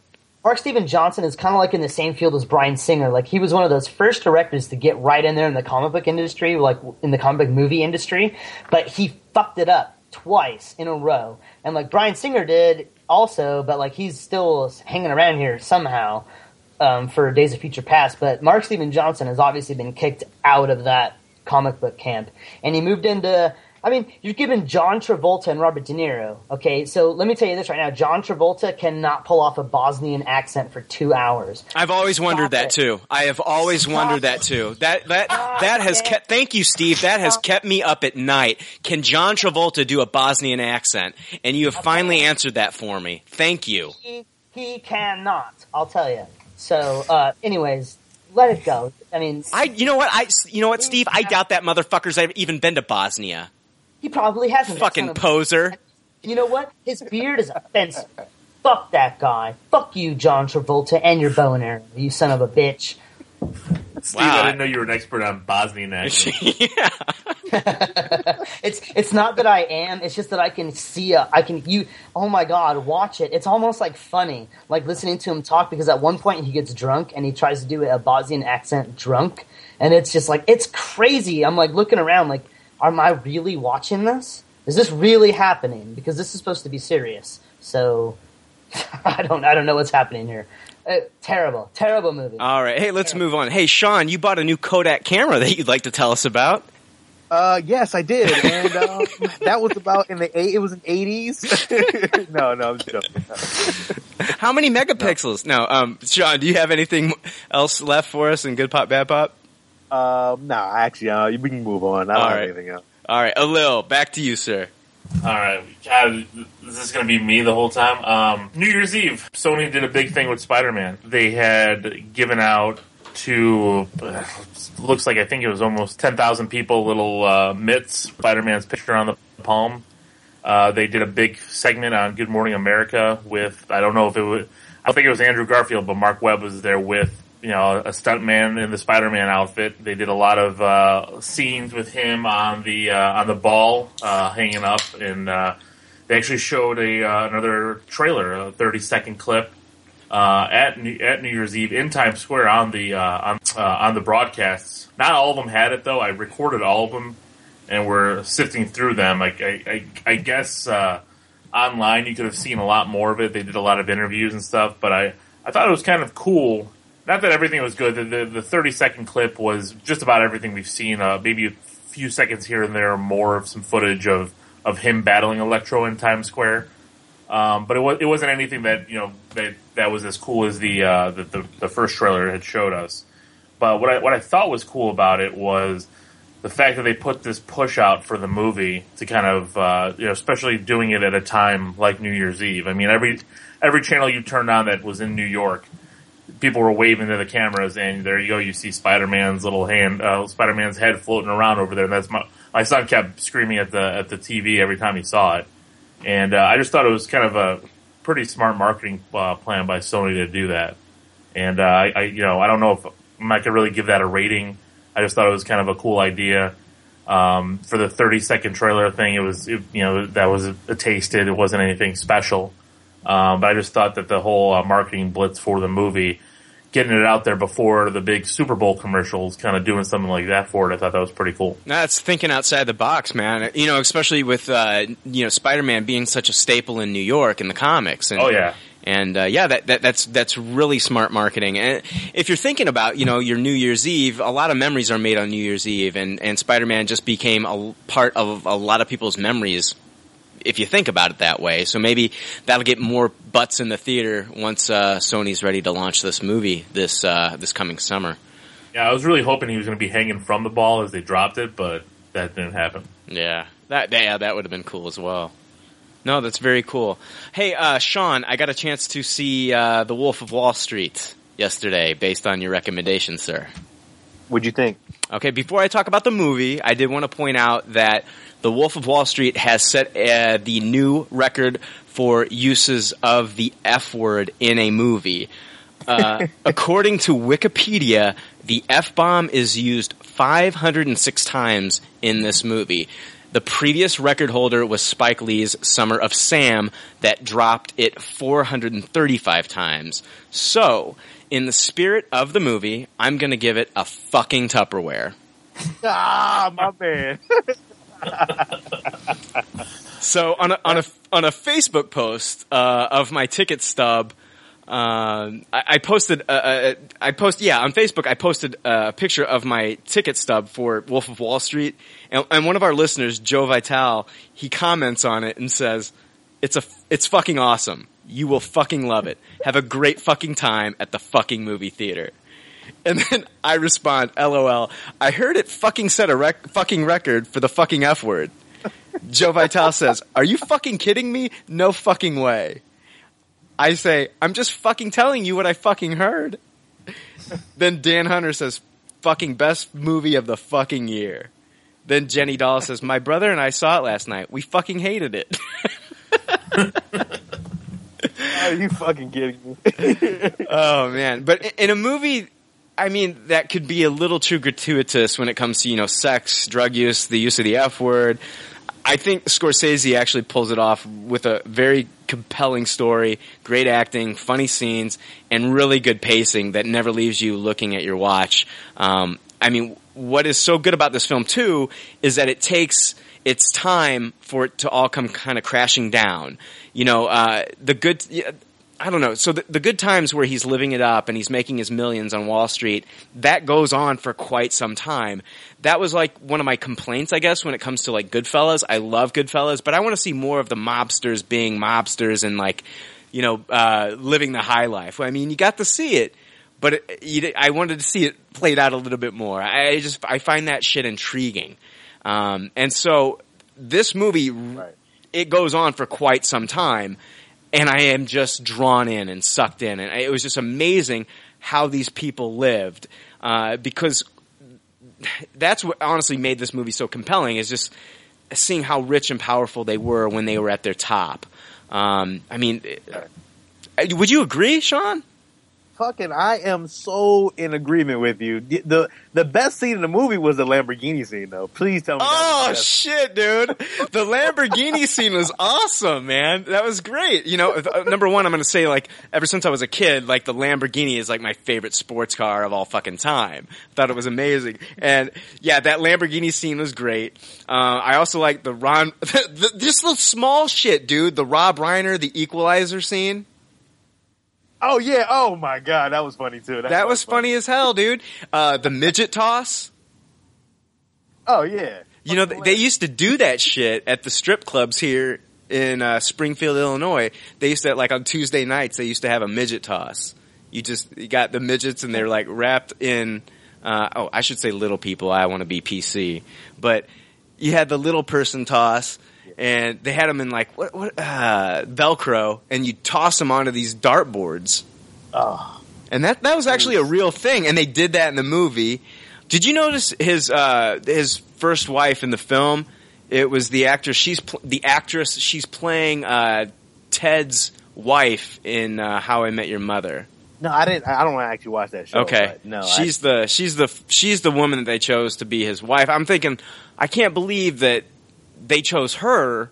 She must be a pretty good actress if they chose if chose her in a Scorsese film. I'm like, that's pretty cool. I loved Kyle Chandler was great in this film. Oh yeah, absolutely. Yeah, jo- Jonah Jonah was really good. Jonah Hill, I love the jo- the Jonah, Jonah Hill. Hill? scene when, when him and Jon Bernthal are fucking going at it, and he's talking about that. You remember the Oh, em- yeah. the Emperor of Fucksville scene? Yeah, don't spoil it though. for I'm not. I'm not. I'm not. I, that me saying Emperor of Fucksville, nobody's going to know what the hell I'm talking about until they hit until they watch that movie. Yeah. Um, and then uh, what the the the uh, the Quaalude scene, the the cerebral palsy face, and then That was the, yeah, that was the Lamborghini scene. That was so. oh my funny, god, man. and then the Popeye scene right after. Oh my god, was that not? That was hilarious. It- it- I, I didn't. I didn't really think it was going to play out like that, but it actually No. played out. Like it was that. brilliant. The the movie was brilliant. Uh, It's one of those movies that's so good that when you get done watching it, you go home on your computer and you do a search for how it actually played out. Like I was watching like videos of the actual dude that Leonardo Yeah. DiCaprio was playing and like is th- did this really happen and like how did this go down and like what is this guy doing today and and it was just Yeah, crazy. I did too. Yeah, I did the same thing. Yeah, yeah. So I got to Yeah, give it. A, I, liked it was fantastic. I got to give it a Tupperware. So I'm glad you liked it. I, I, I'm glad you liked it, and I'm glad you told me that it was good because I was going to let this one slip through the theater, Sean. Oh, thank God.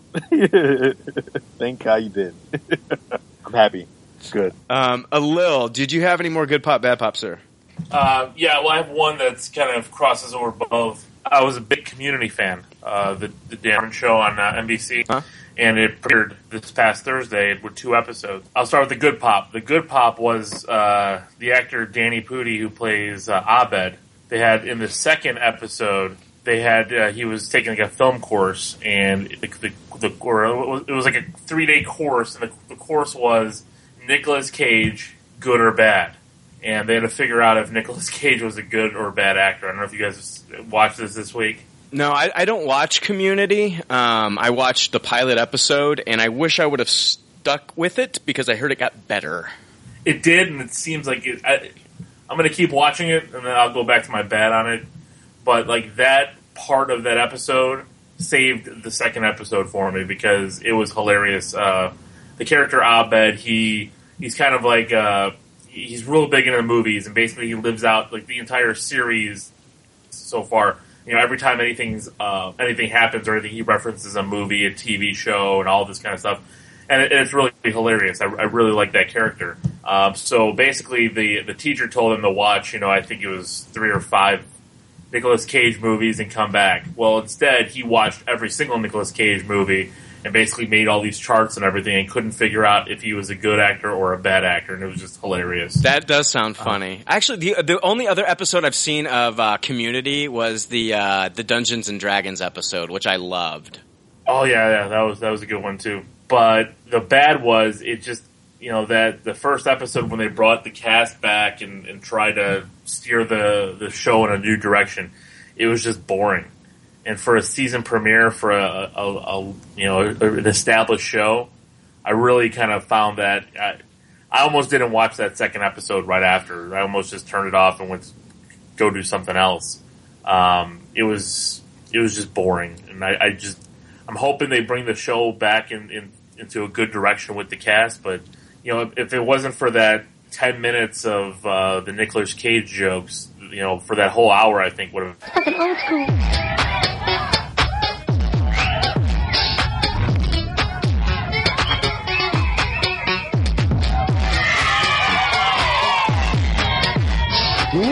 Damn! These beats are so fresh. Snap! Hey, we're back. Um, yeah, I just had a little bit of technical difficulties there. Hung up the uh, phone call, uh, the Skype call, and we're back now. Hey, Lil, you were talking about community. Uh, uh, did you want to finish that thought? Yeah, I just wanted to wrap it up. I mean, if it, if it wasn't for that little segment with with Nicolas Cage, I probably would have tossed both episodes. I really enjoy the show. Um, I've, I've been a follower from from episode one. I, I I'm a fan of Joel McHale. I you know uh, Danny Bo- uh, Danny Pudi and Donald Glover. I think really really good. So I mean, I'm going to keep giving it a try. I mean that that little it gave me hope. Just that little segment with uh, with the joke on on Nicolas Cage. So.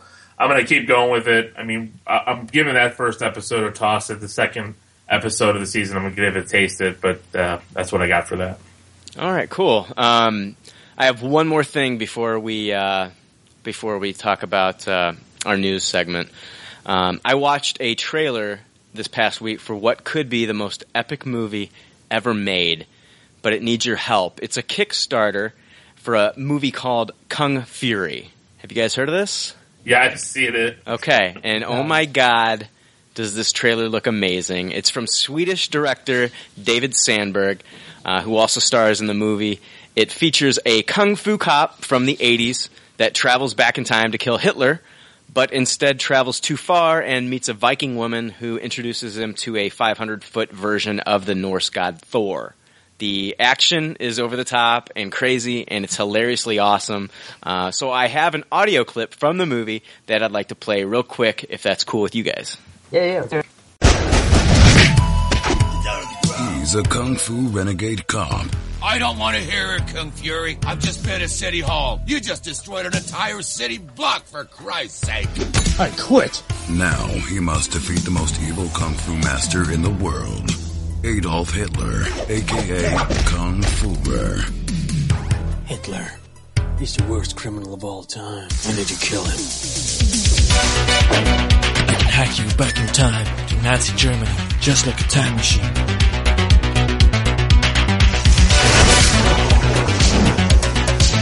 Guys, that th- this I'm telling you, you need to watch this trailer. I'm, Um, I'm thinking we need to review this for the show. Well, I mean, right? Am I, am I in agreement here? no, totally. We totally need to do like a like a like a special episode where we go over this. Sean, are you still with us, man? Yeah, I am. I'm actually watching the trailer right now. Okay, yeah, that's what I want to do, guys. I, want to I want to stop the podcast. I want everyone that hasn't seen the trailer. I want you to watch it right now, and then we'll come back and I'm going to talk a bit, little bit more about this Kickstarter. Okay? All right. All right.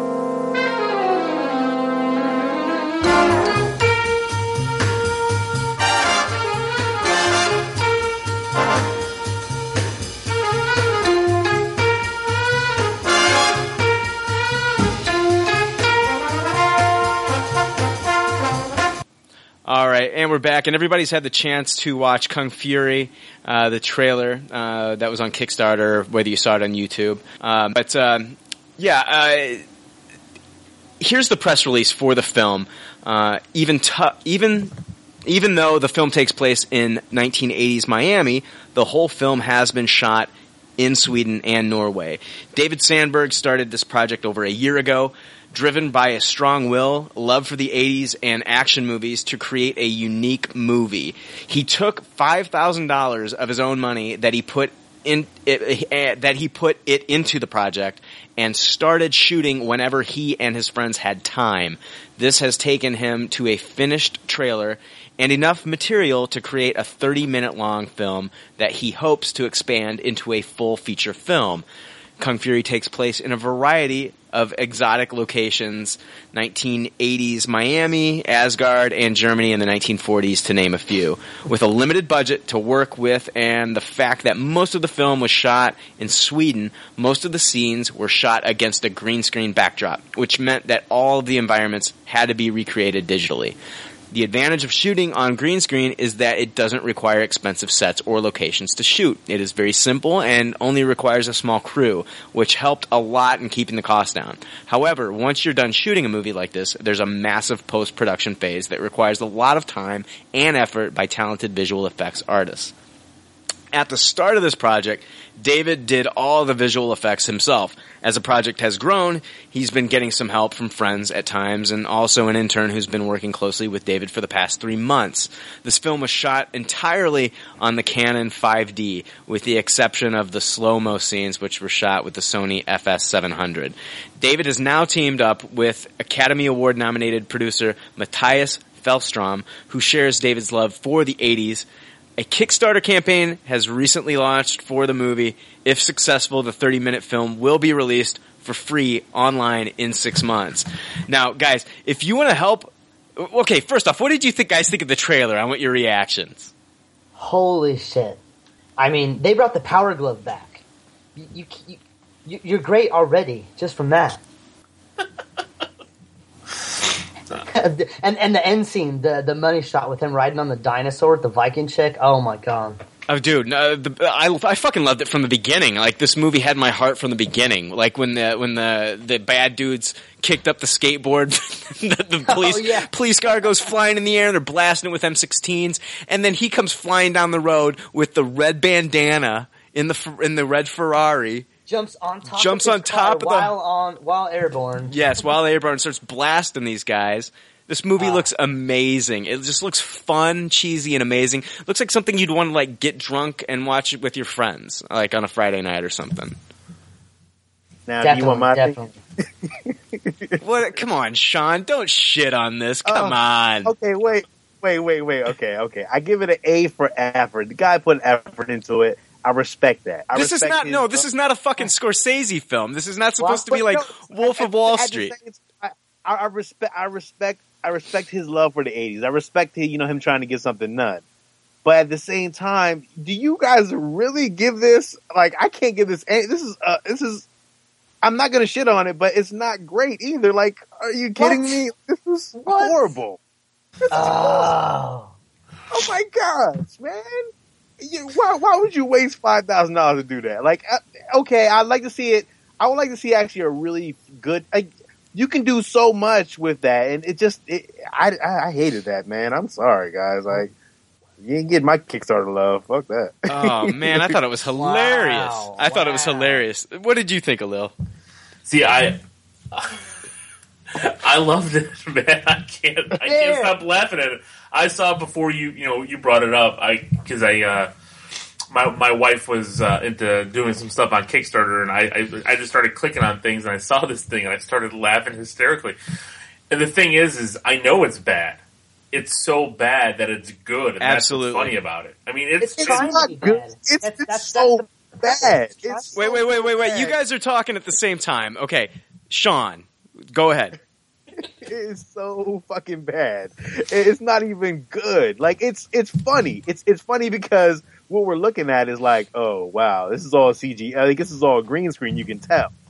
I mean, there's there's things that were okay, but nah, man, I'm not. Uh, I'm not. No, sorry. All right, go ahead. Y'all can go, but I'm done with this one. This is. I was saying it's it's trying to be bad. That's the purpose. That's the goal. It wants to be that. That's what it's trying to do, and that's that awesome. bad. What's funny is the fact that Ah. it's just a ridiculous parody of action movies. It takes everything that we love about action movies and just turns it into 100% cheese, and it's hilarious. That's what I loved Yeah, about it. This this isn't going to be like a, a like a thirty dollar movie ticket. I wouldn't pay no D box, you know, three D price to see this movie. well, it's but- not going to be released I in mean- theaters. It's Yeah, not. It's that's not. what I mean. But but it, but it, but that's not what it's trying to do. Like I appreciate it for what it is.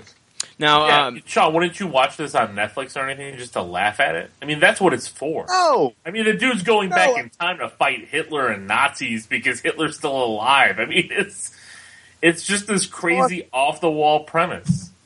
Toss that shit times two. I'm done. Wow. well, there you go. There you have it. Wow. All right. I was not expecting that. Um, if you want to help them, if you want to help the movie, you can pledge on Kickstarter.com.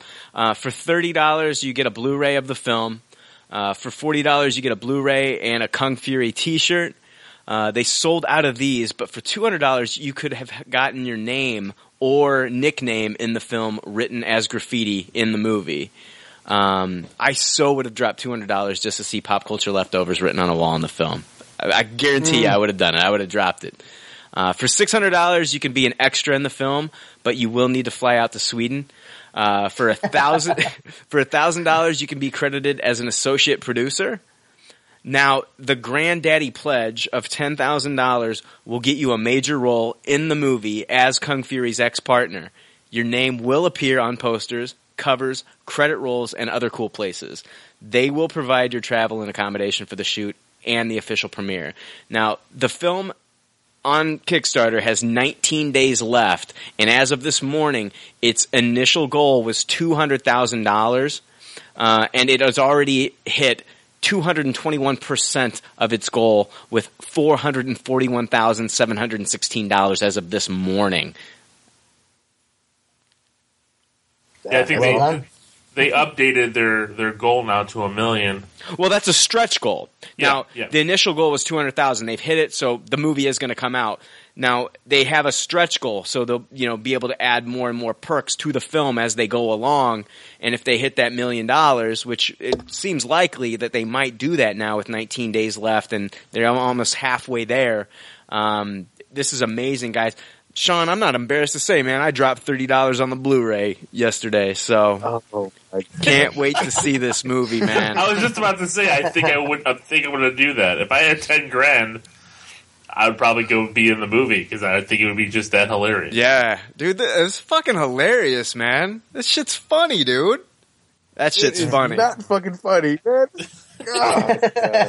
that shit is funny, man. That shit is funny. When he's on top of that fucking, it was so fucking eighties. Everything's fucking eighties in this. It's like, it's like, it's like a fucking episode, a crazy episode a regular show, dude. Yeah, have you ever seen? Uh, have you ever seen Gymkata Uh-uh. Uh, from the eighties? yeah, I've seen Gymkata. That's- That- that's it. Gymkata. my- Ah. Yeah, It's it's nothing This, like Jim this, this is going to be better than Gymkata, John Hamilton. This is going to be better than I want our listeners to All check right. it out. Go to Kickstarter.com, do a search for Kung Fury. um, and check it out. It's it's it's it's funny. Uh, don't listen to Sean. He I don't know why he's got. It. I mean. you, apparently, apparently everybody else has been digging it, man, because 221% of its goal as of this morning. A little, I'm sure it's even gone up since then. So Yeah, it's it's at four hundred forty four thousand five thirty five right now. yeah, so it's gone up. It's gone up about three thousand dollars since this morning. Yeah, I mean, I, I respect I respect what he's doing. though. I'm not I'm not dogging that. It's just not something that I would actually waste thirty dollars on, Brian. I actually, uh, man, honestly, if I had two hundred dollars and they still had that, uh, they still had that, uh, p- put your name in the movie thing, I totally would have said, yeah, my mo- my my nickname is Pop Culture Leftovers because I would have loved to seen that shit in that movie. That would have been that would have been that would have been hilarious. So. All right, let's move on to our news segment. Um, let you guys, let's talk about the big news first. Uh, they announced uh, finally we got some Star Wars news. They announced Star Wars spin-off movies uh, starting in 2016, which we all knew about that. You know, after Star Wars Episode Seven drops in December 2015, we were supposed to get these uh, Star Wars uh, standalone movies, um, the solo movies. Uh, one movie written by Lawrence Kasdan and Simon Kinberg was revealed by Jon Schnepp, who's best known for his work on Venture Brothers and Metal- Metalocalypse. He told AMC Movie Talk that the Kasdan film is going to be a Boba Fett film. He said, quote, one of them is Boba Fett. It is. I know. I know for a fact. I will never reveal my source, but it is the one written by Lawrence Kasdan. Um, no director is attached yet. But uh, I'm going to ask you guys, what would you guys like to see in a Boba Fett film? Um, you know, we've seen his origin in the prequels. Um, you know, what do you want to see? What do you want to see? Do you do you want to see him pull himself out of the Sarlacc pit and possibly be introduced into a future Star Wars film like Episode Eight, or do we want to show more of him as a bounty hunter before the episode, uh, the the events of of Episode Four? And then, and lastly, my question would be, uh, who would you like to see cast as Boba Fett? Um, for me, I'm gonna jump in here first. Um, it doesn't really matter who they cast because Boba Fett is just really uh, he's just in a suit anyway. So I mean, you really don't. We saw we saw him He's in a the pre- clone anyway, so you're gonna. Yeah, we saw him. I, uh, are they going to cast the same guy from the the prequels? I mean, y- I don't know how. I don't know how you want to have a whole movie revolving around a guy in a mask, in a, in a helmet. Excuse me. He's got to take it off at some point to emote and and to talk. And I, I just, I, he. I know he's a beloved Hold on, character. Hold on, that Brian. Dredd did it pretty well. Yeah, but you still got to see his mouth. I mean, you still got to see his mouth, man. I, I, I, I, but also, I want you to think about how much money. I love Dredd, but how much money did it make? I know it's a Star Wars film; it's going to make a ton of mo- ton of money. But I mean, even then, you, you want you want to be able to have the character emote a little bit. I mean, if he's your Well, yeah, main but are- are- character, they're they're, they're going to try and stay canon, right? So I mean, if they're going to try and stay canon, then they're going to have to uh, cast someone that at least resembles the clones from the first from the prequels, Yes, right? that's that's where that's where that's where you that's where you get messed up at. You like, well, do you just keep him in a mask the whole time? Which I actually don't have a problem with him being in a mask the whole time and, and him being a bounty hunter the whole time either. Like, I don't, I'm cool with that, you know. So I I don't really care about who they cast as long as as long. I mean, I say, hey, keep the mask. That's what we're all used to anyway. So why not just kind of keep it like that? You know, I he can just- they can have like you know some regular actors in between, but you know, just keeping the regular guy. I, I like it, like him with the mask on. So I, I just think you it's weird going back to even my my Spider-Man spinoff, thinking that, that they're going to have a whole movie focused on a, I guess, a villain. I mean, I, I, I the only way I, I, this could work, I guess, to a major audience. I know he's he's a huge character, he's so popular, but I mean, you, you need something to go against. You need him to to be able to to fight against somebody or do something. There's got to be some kind of plan or plot or something he's got to be able to do. Well, that that, that Oh. okay. Do you want to see him? Do you want to see this like? Do you want to see him like? Did he die in the Sarlacc pit, or do you want to see him come out of the Sarlacc pit? Did you want, or do you want to see like what happened after episode four? Where do you want this to pick up? I mean, where are they going to go with Well, this character now? It's, it's, it's going to have to pick up after that, right? Because I mean, if they're going to do episodes seven, eight, and nine, That doesn't matter. They can do prequels. No, they can do. Yeah, th- I think this. But uh, are- that's what I mean. Like, are they going to have these these solo movies like going alongside the same timeline as the the next three? They don't have to. are They, don't. They don't have to preface it that way. They can do whatever they want to. Honestly, you know, they if they were talking about doing a Yoda movie at one time, and we- we've heard rumors of them doing a Yoda movie. Well, we're not going to watch Ghost Yoda. I mean, we know he's dead. We're not going to watch a Ghost Yoda movie. We'd be watching like a prequel, like his origin story. So, I mean, they could do whatever they want to with Boba Fett. I think the big question is like, you know, like are is it going to be you know the events of after him falling into the Sarlacc pit when when when Han knocks him in there and uh, is he going That'd be to a good place to start. you know, like that, that'd be a great place to start. Is him getting out of that. So Well, you have to remember too. Also, like if they're go- if they're going to do that, then I mean, shit. Like I, now I'm sort of thinking about it. I'm like, that is really a hard. That's a that's really hard because either you're going to have him come out the pit, or you can have somebody just pick up his helmet and take over that Bo- Boba Fett role. But Oh, people won't. People won't go for gonna that. Either. Yeah, that's that's hard. Man. I think. I think Uh, what they need. I think it's a prequel. I think it is too. I, I think it's well. I well. I mean, we've seen his origin story with you know. I, I think I think it'll be the events after you know uh, episode you know the the Attack of the Clones. What we've seen in episodes two and three. I think it'll be him a few years older. Um, I would personally would like to see them cast Joseph Gordon-Levitt as Boba Fett, um, just a few years older. Um, I think he would be perfect for the part. Um, And he's just masturbating the whole time. I knew you were going to say that. I was not going to do it. I was not going to say it, but I knew somebody was going to. But uh, I'm glad you did and I didn't. But yeah, I'm with I'm with you. I think it, it's. I don't. I'm. I was literally. I'm watching Return of the Jedi right now. It, it's on. what, you're watching Kung Fury again. Shut up. well, Kung Fury is on my computer. Um, but uh, you know, when, when he goes into that pit, I, I don't, I don't see him coming out. I mean, they blow up the ship. There's all these explosions. I mean, I think for the most part, we all think he's dead. I don't, I don't want them to pull a, a Halloween H two O here, where Jamie Lee Curtis killed the wrong guy, or they somehow bring him back to life. He, he somehow survives this thing, which he shouldn't have. I think this is more of a story of telling how he became this, you know, this bounty hunter, this top bounty hunter. That's that's going to have to be the story. I just think it's kind of a an odd story to tell. Yeah, you know what? But you know, also they can do. They can also just play that off, and they can the next Star Wars movie. They can just bring another Boba Fett because there was what Jango Fett, Boba Fett, and they can just bring in another Boba Fett. I mean, it's not that hard. Uh, Yeah, nobody. many clones were like- there? Yeah. Yeah, I, I don't. Nobody. Well, nobody's gonna have his same origin. I mean, even though they're all clones. I mean, yeah, he was the only one that was allowed to grow naturally, like, Yeah. at, at, a, at a natural rate. And so he, he, you can't just bring in another one. Like if you're going to do a Boba Fett movie and you're going to try and please Star Wars fans, he has to be the Boba Fett from the movie. Boba Fett is a beloved character in the Star Wars yeah, universe. That's one of the most prized, like a little, you know, action figure wise. Like Boba Fett's Oh top God, of the yeah. list.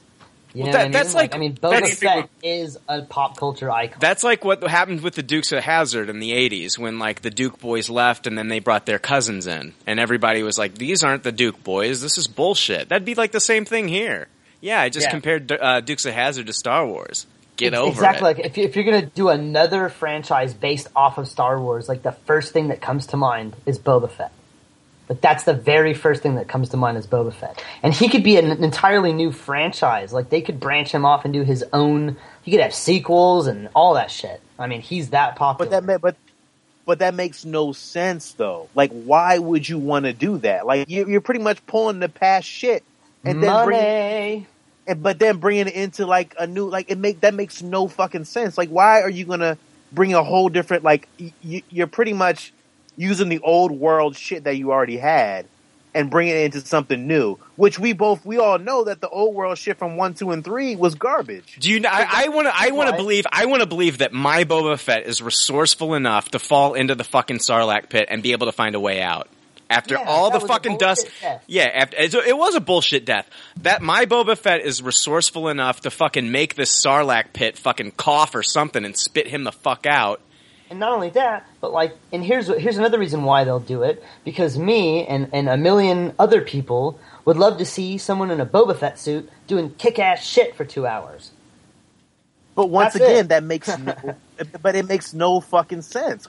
Why in the fuck would I bring back a Boba Fett character? Why do you just don't bring in a new Boba Fett character and bring him into and bring him into the new Star Wars films? That makes it makes well, no not- sense. They're not new it makes Star Wars. for the They're- past they're- for the past thirty years, nobody has emotional attachment to somebody coming in there and filling the the the shoe filling the shoes of Boba Fett. They want to see Boba Fett. They don't want to see you know uh, Fucko Fett come in there. Nobody wants to see Fucko Fett. We want But to you, see. but you don't have, but you don't, you don't really have to make him. You don't have to make. You don't have to make him Funko Fett, but you can still make him Boba Fett. Still, it, it there, there's so many ways that you can do it without going back in the source material. You can bring him into a new world. Like it's, it, it, I, it I would just, agree if it was first, a of all- strong first of all, first of all, one, but, but first of all, one, who the fuck is he? Who the fuck is he bounty hunting? Because there's nobody left. Like there's nobody really left from that. There's from a that era. huge universe. Who well, guys, guys, we, guys, we don't we don't necessarily have to sh- even show the events after the Sarlacc pit. Okay, we could just be like, okay, episode three has ended. Now, now, now, let's show let's show Boba Fett a few years after, you know, wh- where we left off with him in, in the prequels, and then it, we, it could be a it could be a Boba Fett in his twenties, and, and then we could learn more about him that way. And I think that's where they're going to go with this. I, I think we're kind of off in, uh, talking about you know what happened to him after the events of the Sarlacc pit, and I think we've actually fallen into a pit ourselves by talking about that because I don't think that's where they're going to go with it at all. I, I think we're going to see a You put him in younger, his pit, Brian. huh? I'll tell you this, Sean. You just put- like Kung Fury, I disagree with you. I disagree with you about Kung Fury. I disagree with you about Boba Fett. I think Boba Fett would be an awesome solo movie. It is going to be an awesome solo movie. It's going to happen. I, I think. I think. I, I do think that he has.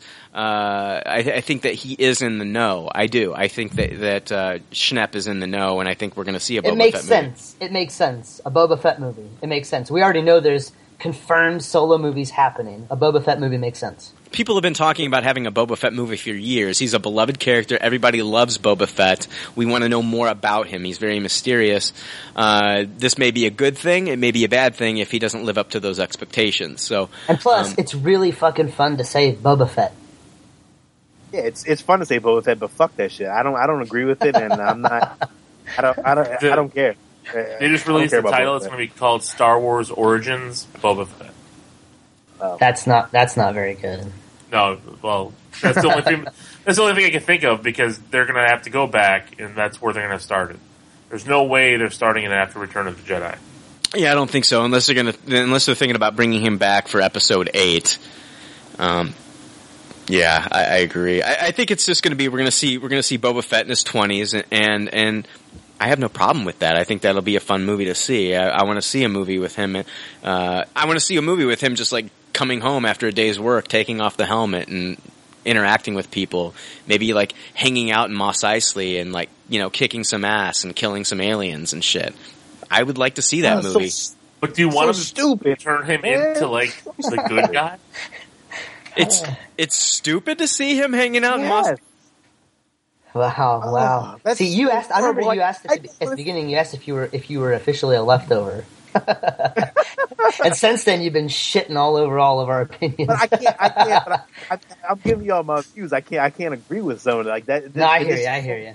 Like I can't. I can't agree with it, man. It's just not. It makes no sense. Like just bringing a new fucking Boba Fett and call it a day. I, you're, Then- you're still hung up. You're ah. still hung up on the fact that we're talking about the events after the Sarlacc pit. It doesn't have to be the Yeah. events after the Sarlacc pit. We don't have to bring in. We can show the original Boba Fett years, just a few years after where they left off in the prequels. Show him in his twenties and how he and how he went through and st- and and and uh, became the Boba Fett that we knew. And then at the end of the movie, it, you can leave it off closer to Episode Four. Yeah, I mean, I mean, the last time we saw him in the prequels, he was having his Bruce Wayne moment. You know, he was ha- sitting there holding his dad's helmet. I mean, that's that's the beginnings of some crazy shit right there. Okay, but I think for the fans that do want to know more about Boba Fett, I think this could be a really cool film.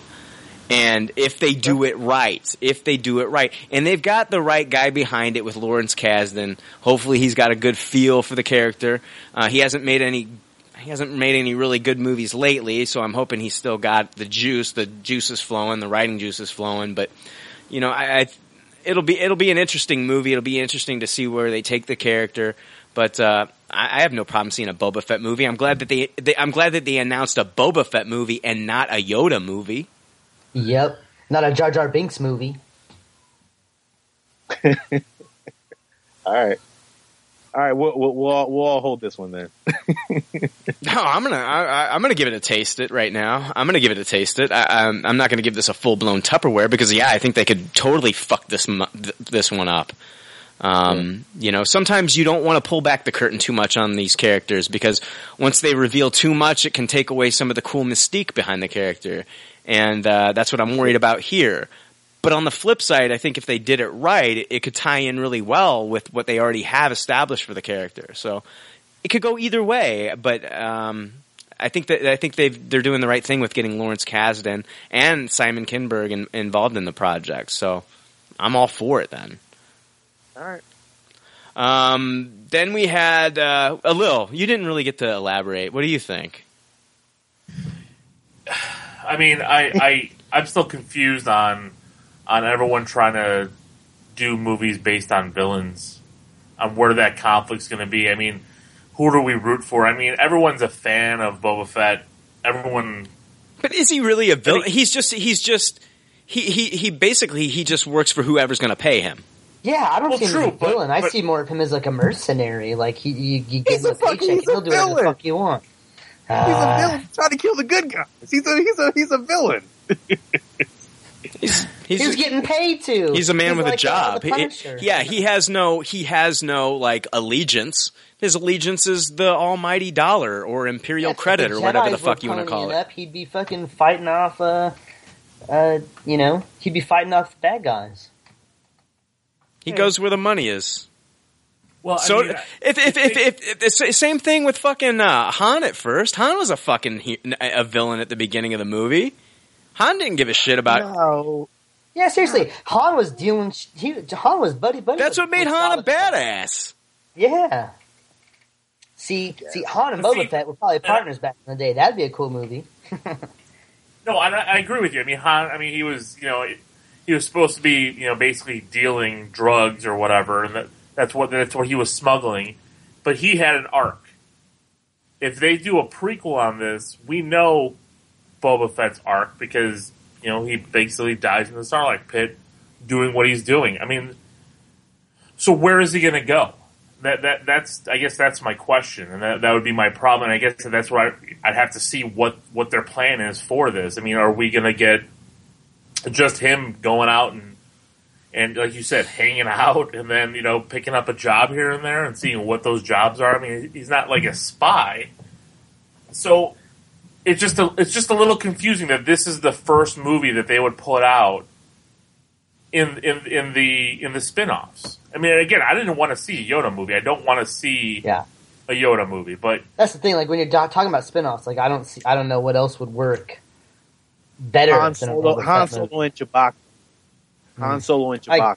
No, I agree I there. I want to. I want to see a Han movie, a Han Solo. I guess, but the, like, the but, like, casting. you already got Han and Chewbacca in those in the in the original three. Like you got a lot of Han and Chewbacca. Like a, a Boba Fett movie is like a whole new thing, like a whole new experience. I don't know. Yeah, I'm more excited for a Boba that. Fett.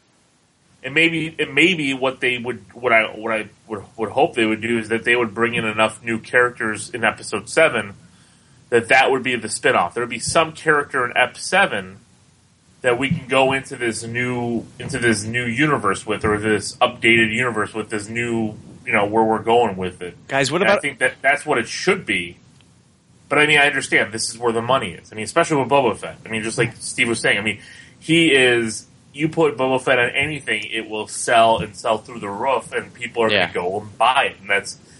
But the problem I think is is going to be. I mean, we're going to have you're going to have the Star Wars fans, and you're going to have those big time fans. But is he going to?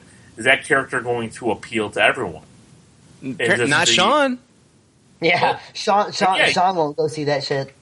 And th- that's that's No, my no, concern. I don't I don't want them bringing out this movie as their first one of these spin-offs and having it hit hard and fail.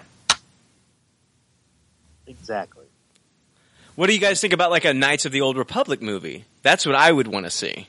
Yeah, Now, see, now, I- now- yeah. See, that's what I was hoping for more than a than, than a continuation onto the original series, anyways. But that that's just opening a whole new chapter of shit.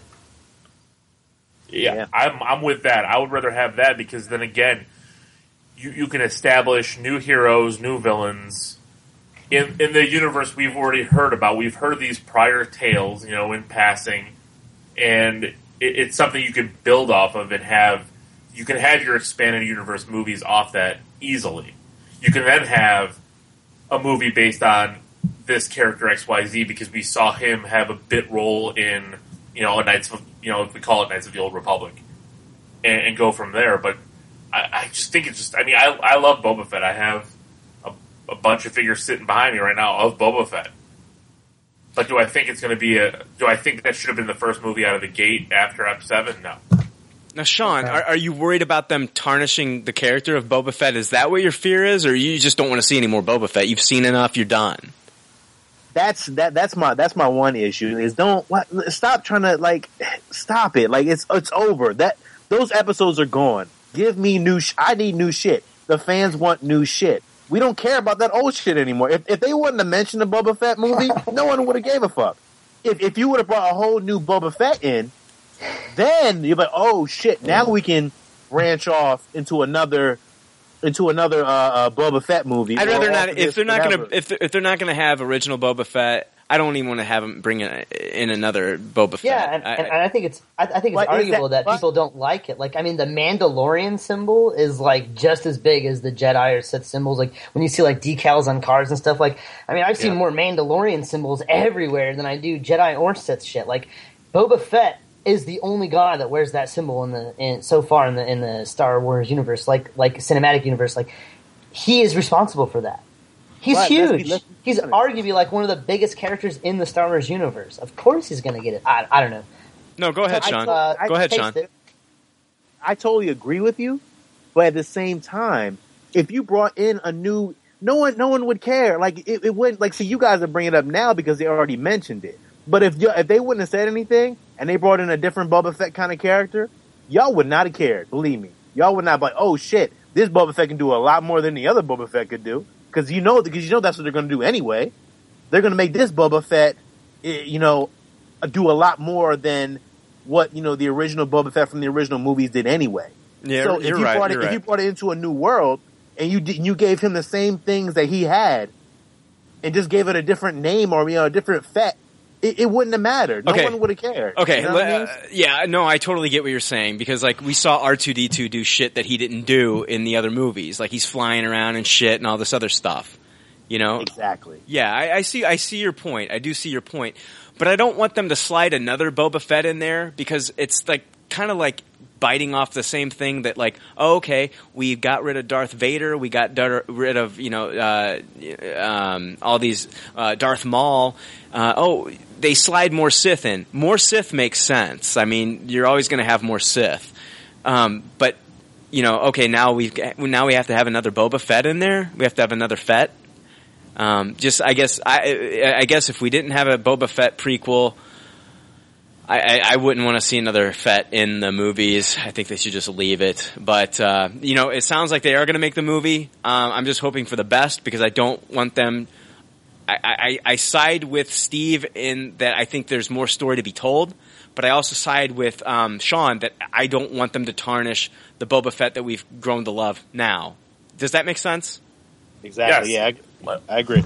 what they should what they should do is incorporate this, and it shouldn't be just a Boba Fett movie. This somehow should have been a Han Chewie versus Boba Fett movie. I think that movie would have worked in every capacity. If we can get, you know, we got him as the villain, we got them as the as, as the smuggler starting out. We've got them clashing, and we've we've got some kind of turmoil between the two of them because they knew each other in the original trilogy. Do you think Yeah, that's and what? they do you- never hey, explained that. They a never little. explained that properly. Alil, do you think do you think honestly that's maybe what this could be? Now that you've mentioned it, because seriously, guys, think about it. They call the movie the Sinister Six, but we all know that it's not going to be the Sinister Six fighting amongst each other. It's not going to be the Sinister Six fighting against somebody else. It's going to be the formation of the Sinister Six, and I, I think it's going to be Spider-Man teaming up with someone uh, to go against them. So, could this Boba Fett movie just be kind of like a uh, as as uh, just kind of like a like a trick to get us more people talking about it uh, and build up some hype. Could it be like what you're talking about, a little? Could this be like um, Han Solo and Chewbacca versus Boba Fett? I, it, I, it could be. I mean, just like we were talking about, like you said with Spider Man. I mean, it's the only thing that really would make sense. And, and maybe you're right. Maybe by them just naming a Boba Fett movie, they think that they've got it all and they can put this under the radar. They don't have to have everybody trying to figure out who's going to play a young Han Solo, you know, and, and, and worry about that. They can kind of just just throw it out there. It's a Boba Fett movie that we're going to see Boba, and we're going to get you know more of him and his origins and his you know. I mean, we we got his main origin, but we didn't get him from from that point where he picked up Jango's helmet to the point of him in um, A New Hope. So I mean that that's what we're going to need, and yeah, I mean that they definitely be they're pulling the wool over our eyes, and you know they're gonna they're gonna bring something awesome. If they did that, I would be I would be clearly on board. I You think know- that would be a great way to go with it. Yeah. I think you've got a good story to tell there. You've got uh, a history there. We know, you know, especially we know things about Boba Fett that he, you know, that he um, he hunts Wookiees and things like that. I mean, he's got the the Wookiee braids on his. I think it's on his helmet. Um, so I mean, yeah, I mean, it would work. I think that would work so much better. Yeah, yeah, I think that's the only way it is going to work. Honestly, since we've been talking about this, I think at the beginning is like I was kind of like, like man, I can't believe Sean's like shitting all over this. He hated Kung Fury, he hates this now. I'm actually siding more. I'm actually siding more with Sean if they if they make that movie that we were talking about earlier, just like you know, just strictly Boba Fett. It doesn't make sense now that I'm thinking about it. The more that we talk about it, the more that we talk about it, and I think that's what I love about this show is like we talk about these things and, and you get to hear them and and I, my thought process has totally changed on this now. Like, I don't think a Boba Fett standalone movie would work. You're crazy. Now that I Crazy, think about it it, would work perfectly. I don't- I don't you guys think are it all would- crazy. Uh, like I said, I don't think it would work without the other character. Yeah, I mean, yeah. just like you know, and I understand where Sean was going with. I mean, Yeah. and I agree. If, if he was, if this was following episode six, and he's coming out of the pit, and you know, I, I don't, I don't know if I would completely agree with that at all. I don't think I would buy it at all. Or if you know, we're just seeing him grow up, and he's he's our hero of the movie, and they somehow, I don't, I don't, I don't know why we would. I mean, I understand why the fans root for him. I mean, like my my favorite character in, in the whole Star Wars saga is Vader. I love Darth Vader. He, but he's the bad guy. But again, and we saw in the original trilogy, in the in the in the prequel trilogy, I didn't care for Anakin Skywalker. I didn't care to see how he got there. I really didn't. I really was disappointed with those movies. Um, so I don't want them doing that to Boba Fett. But if they can do something good with telling a story where it's got some of the characters we have and, and, it, and it builds on some of the mythology we've got, they don't have to go in too deep. I don't need to see him brooding. I don't, you know, I don't, yeah, I don't need to see Boba Fett begins. I don't need to see that. But if you get a good story and you've got a good hero around it, because he is the villain, he is a villain. You're, you're, you know, that's what he is. That's what he's portrayed. I understand, Steve. You know, he's a bounty hunter. He, he you know, he's a villain, and that that's it. I mean, you're, you're, you're gonna put two people on two sides. He's not on the good guy side. Sean, Sean, I think Sean just wants to see new stories, new characters, but like th- that that creates a problem with these solo movies because it, it, they can't really have these solo movies tie in with the new ones when you think about it. Um, you have to kind of go from that the the well of the past, honestly, don't you? I mean, I think we. I think we just need to wait until we hear more. Like we know that there's going to be seven, eight, and nine, but we don't know anything about the solo movies other than that one of them might be about Boba Fett. That's really all we know. So I mean, But let's but let's let's let's all be honest with ourselves though. You know that they're going to bring in some type of Boba Fett bounty hunter kind of character into that Star Wars realm because once you got a bounty hunter, you always going to have bounty hunters. You know, so it's it. You know, it, it's it's okay for them to bring in it. For me, that's just for me though. It's okay for them to bring in a new a new Boba Fett because I, I want to see a new Boba Fett. I don't want you to destroy the old Boba Fett that I loved. You know what I mean? Bring, give me something new. Give me a new Boba Fett that can do new shit.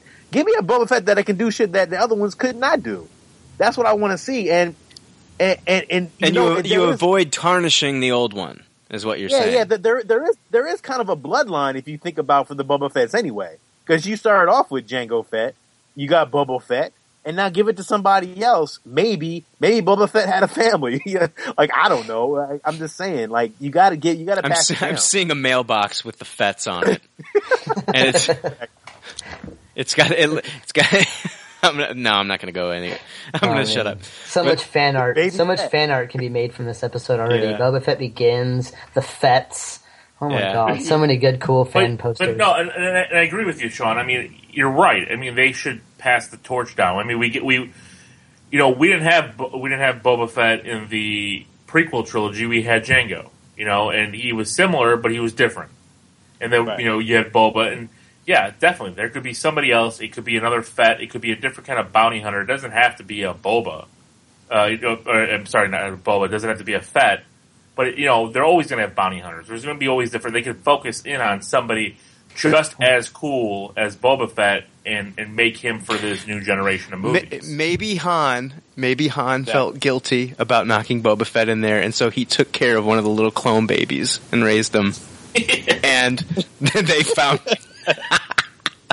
But Chewie got jealous. Chewie got like- jealous of the little Fett. Uh, it's it's truly has turned into a space opera.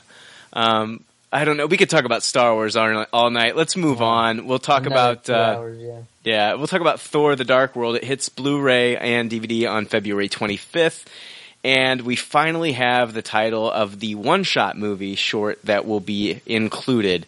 Um, remember, we had Item 47 that was in the Avengers, uh, followed then by Agent Carter and Iron Man, th- Iron Man 3. The new uh, sh- one-shot movie is called All Hail the King. Um, I'm going to explain what I, I. You guys, do you guys have any thoughts on what you think it could be? I'd like to explain what I think what it might be. Oh yeah. I Okay. I don't know who wants to go first, but I mean, Okay, now remember, if you're listening, this could contain spoilers for Thor: The Dark World. I don't know, d- depending on where you guys are going to go with this. So if you haven't seen it, fast forward uh, about five minutes or ten minutes. Who knows how long we're going to talk yeah. about this? fast Two forward hours. an hour and a half Yeah. later into the show. So if we're still talking about Thor, just keep fast forwarding. Um, uh, I, I think the guys, the most obvious is that it deals with the extra project that Ben Kingsley shot with Marvel. Um, Drew Pearce, the writer for Iron Man 3, he recently tweeted, uh, belated Happy New Year, people. Oh, and hashtag all hail the king. So, I personally, I hope that this will be a scene where the real Mandarin reveals himself. Um, maybe Ben Kingsley's character, Trevor Slattery, knows more than you were led to believe in Iron Man 3. Or it could just be, uh, you know, more stupid humor about his character. Just a humorous take on uh, just a day in the life of Trevor Slattery or something stupid like that. Um, but it, it, guys, if you need more proof that the short was filmed, uh, more proof that the short is about Ben Kingsley and the Mandarin, it was filmed in August and September, and that was right before Ben Kingsley told the media that he had filmed another project with Marvel. And then if you go to the Marvel wiki page and search Trevor Slattery, for the the first thing it says is quote Trevor Slattery was a struggling British actor once said to be the toast of Croydon due to his performance of King Lear.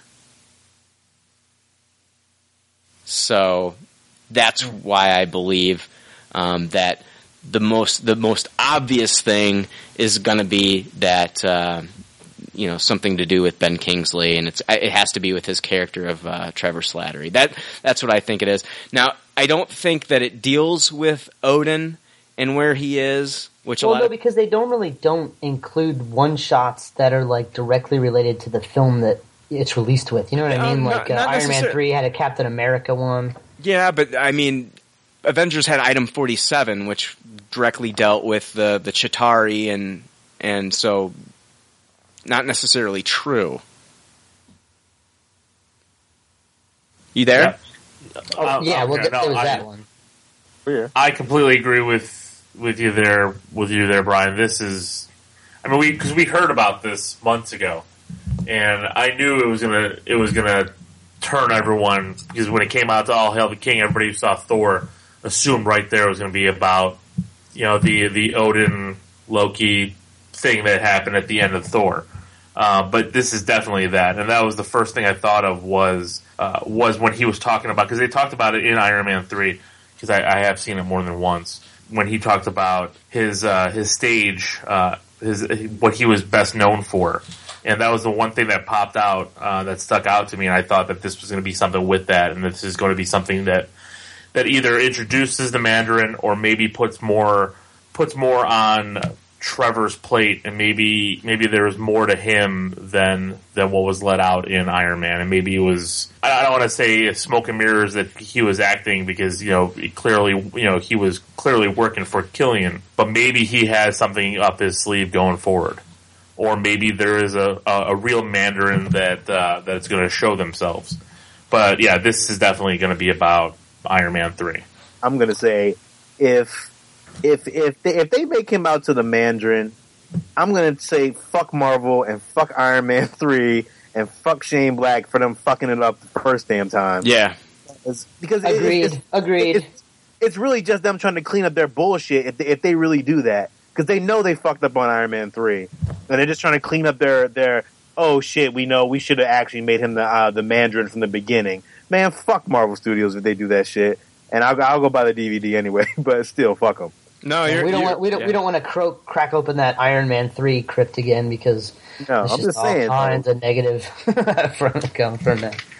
You know, I mean, I know a lot of people are were hoping that you know, it does sound like if if you don't know about the whole you know Ben Kingsley filming with them, it, it does sound something like it could be, deal with Odin. You know, maybe it could have been like people were thinking maybe it's oh, we get to see Odin in the prison, and then then the, the title "All Hail the King" would actually be kind of like a mockery from Loki's point of view of Odin. You know, "All Hail the King."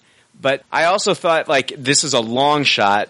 But uh, what if it was just a short dealing with one of the nine realms, Muspelheim, in which they deal with the fire demons, and all hail the king actually means the ruler of uh, Muspelheim, Surtur, and that could be like the lead into like Thor three.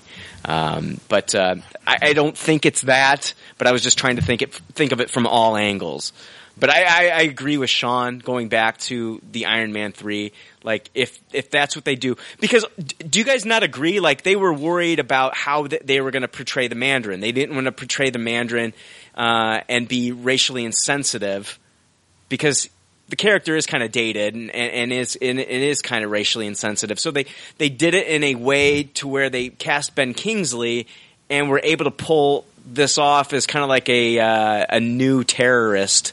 And they did a great job. And then spoilers when they pulled away the veil and you saw him for who he was, that kind of ruined the movie for me. Agreed. And so they had their way to set up the real Mandarin to be this scary force, this this uh, this real dominating villain. They had it. They they they nailed it, and then they stripped it. They totally stripped it, and then they gave it to Guy Pearce. And uh, yeah, I didn't appreciate it. I didn't appreciate it. I didn't think it was clever. A lot of people thought it was clever. Yeah, it took me by surprise. I didn't see it coming, but but it was it was uh, I don't know. It just did not sit well with me, and, and it took me out of the movie, and and um, I, I did not like it, and I have not seen the movie since. Neither have I, and that's just them. If, if they're going to clean it up, they're just pulling the wool over our eyes because, like, oh, you know what, we, you know, we did a good job, and you know, we're going to make him into the Mandarin now to make you guys all, you know, be happy. Fuck, man, fuck. I don't think they're. I don't think they're cleaning it up. I mean, they've they've talked about it afterwards because they they Marvel Studios. Uh, there was an interview. I can't remember who did it. I'm, I'm trying to remember, and, and I know they were talking about this, and they said that this is the way they were going to go with it. There, there's there's no change to the Mandarin in this, and I don't I don't think they're gonna. I don't think this is gonna go back and be like, oh, here's the real Mandarin, or or you know, Trevor really was the Mandarin, or whatever. I I do think it's to be just a little twist, just a little bit. But just like all these things are, they're little, you know, few minutes here. I mean, a lot of the earlier shorts were just Coulson on- on the way to the on the way to Thor's hammer, where he was at the gas station. It was, you know, or uh, the one uh, where he's talking about uh, the abomination. I mean, they're just little tidbits. I mean, not everyone is going to be like the Agent Carter one, which was which was really good. There's there's no way they're going back and retconning anything that happened. I don't think they can. I don't think they can. They don't know what they don't know what Robert Downey Jr. is going to do. Is he going to come back for Iron Man three? Why set up a character for Why set up a new Mandarin for somebody who might not even be coming back to the franchise and doing another Iron Man film? Yeah, I think all this is is going to be something. There'll be a little fun blurb just because Kingsley had fun with the Trevor character and Yeah. you guys hated. But I think that's what it's going to be about. I think it's going to be something humorous with Trevor Slattery, something like his day, like a, a day in the life of Trevor Slattery, and everybody will get a stupid laugh. And uh, I, I, I'm not looking forward to it, honestly. I'd rather see the whole, you know, what has uh, Loki done with Odin thing. In all honesty, if I have to, if I have to fucking sit through Trevor Slattery one more time, fuck that shit. Next topic. Next topic. Exactly. All right, guys. Uh, do you guys want to? You guys want to move on into the DC fantasy casting, or does anybody have any other news stories they want to jump into? I think we're good. I think we need to move into that DC casting. All right, yeah, let's go ahead. We're going to pause real quick. Uh, we'll be right back. We're going to talk about who we want to see cast. Uh, with it's, I think it's a good time to do this with uh, you know some of the news coming out. We've got you know Ben Affleck as Batman and Gal Gadot as Wonder Woman. Those two are spoken for, and we know who our Superman's going to be. But who would we like to see as some of the other villains within this universe, and also some of the heroes, you know, the Justice League members? Who do we want to see play these parts? So we're going to come right back, and we're going to talk about our DC fantasy casting picks.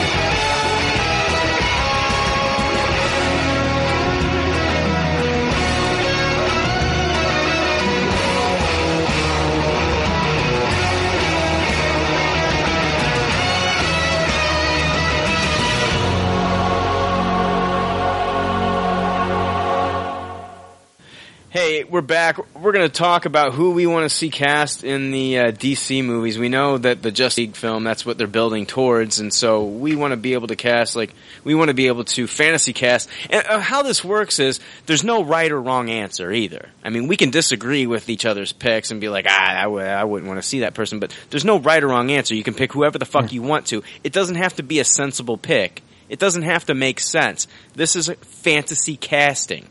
So we can pick whoever the fuck we want to, and if you don't agree with it, that's fine. But it, that's what this is. It's a fantasy casting. So um, let's start off, I guess, with uh, I'm not uh, just you know members, uh, maybe villains and, and, and, other people that aren't within the Justice League itself. We'll, we'll get to the you know the big characters of the Justice League, you know like Aquaman and and uh, Flash and and uh, Green Lantern later. Let's start off with some of the lesser tier characters and maybe some villains. Do you guys have a character that you want to bring up first? Um, sure, I have one. Um, uh, I, I had a fan cast for Mister Freeze. Oh, okay. Does Uh, anybody else have I a would- Mister Freeze? By the way. I do not. Okay, me either. Go ahead.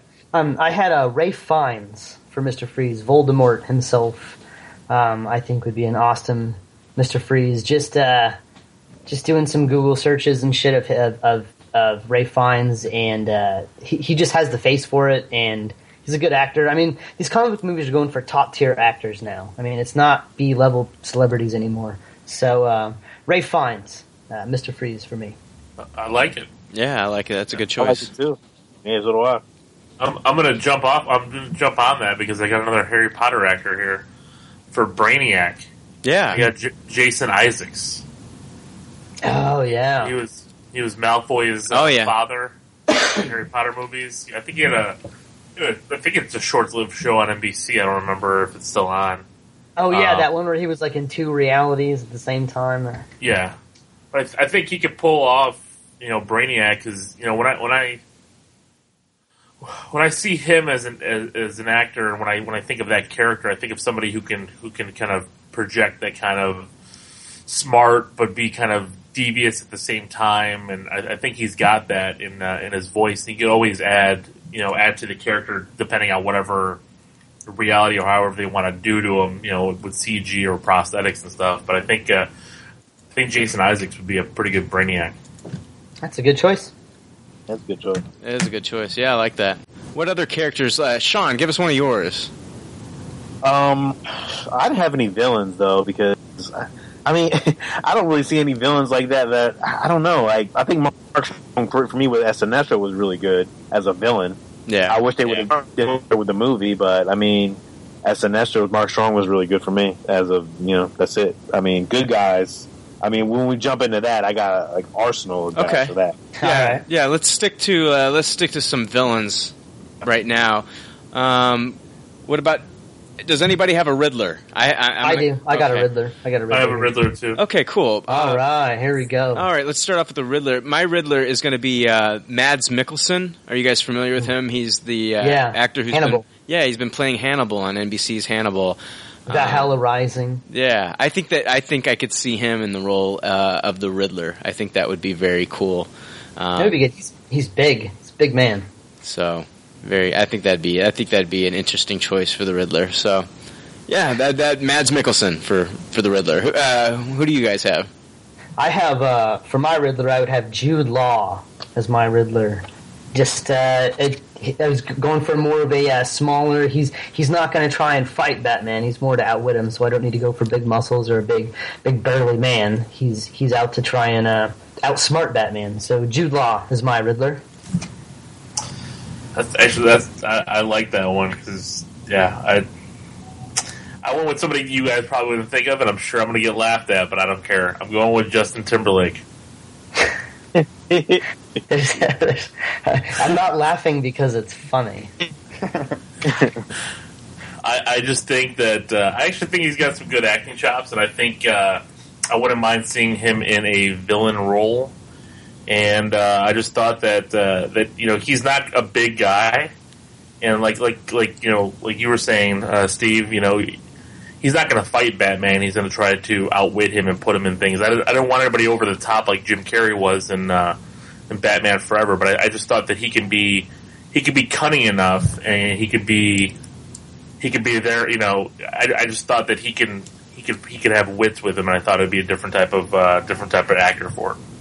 Well, and Justin Timberlake's not exactly a bad actor. Like, I mean, he's not. He's been in a, hundred great movies. I mean, so it, it wouldn't be a, a too too big of a stretch. And you can't really like jump the gun on anybody who's casted lately. I mean, I mean, so many random people that you would never expect are getting cast. You guys thought that people flipped the fuck out when they cast Ben Affleck as Batman? Oh my god, people are gonna fucking Ah. riot in the fucking streets if they cast fucking Justin Timberlake as the Riddler. I'll be right there in Oh, that fucking no, line. no, the, the, the, the skies would be red from the fires of cities. Yes, it would be pandemonium in the streets. I'm not denying that. You, you know who would be a good Riddler? Uh, Bill Hader. he might be a good Riddler. Oh my too. god, now we're back to Jim Carrey. yeah, We don't want that. It would just be funny though. I don't know. I like Bill Hader. Not in this cinematic universe. This cinematic, un- we're dealing with the dark, gritty cinematic universe here. This isn't Marvel.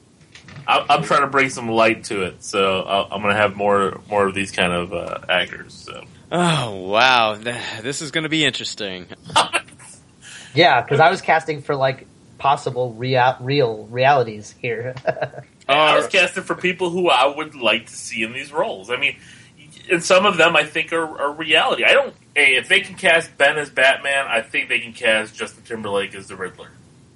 I'm not denying. It. I, th- I think you're. You're. Uh, I think. I, I. I would not be opposed to it, but They then can- again, I taste everything. So Well, they they can cast me as angry as fuck fan because those that I, I could if Justin Timberlake is the Riddler, no, no, stick stick stick. I mean, stick to the comedy, stick to your I don't know, stick to your semi serious stick to your boo boo. Stick to being boo boo in the Yogi Bear movies. Justin Timberlake.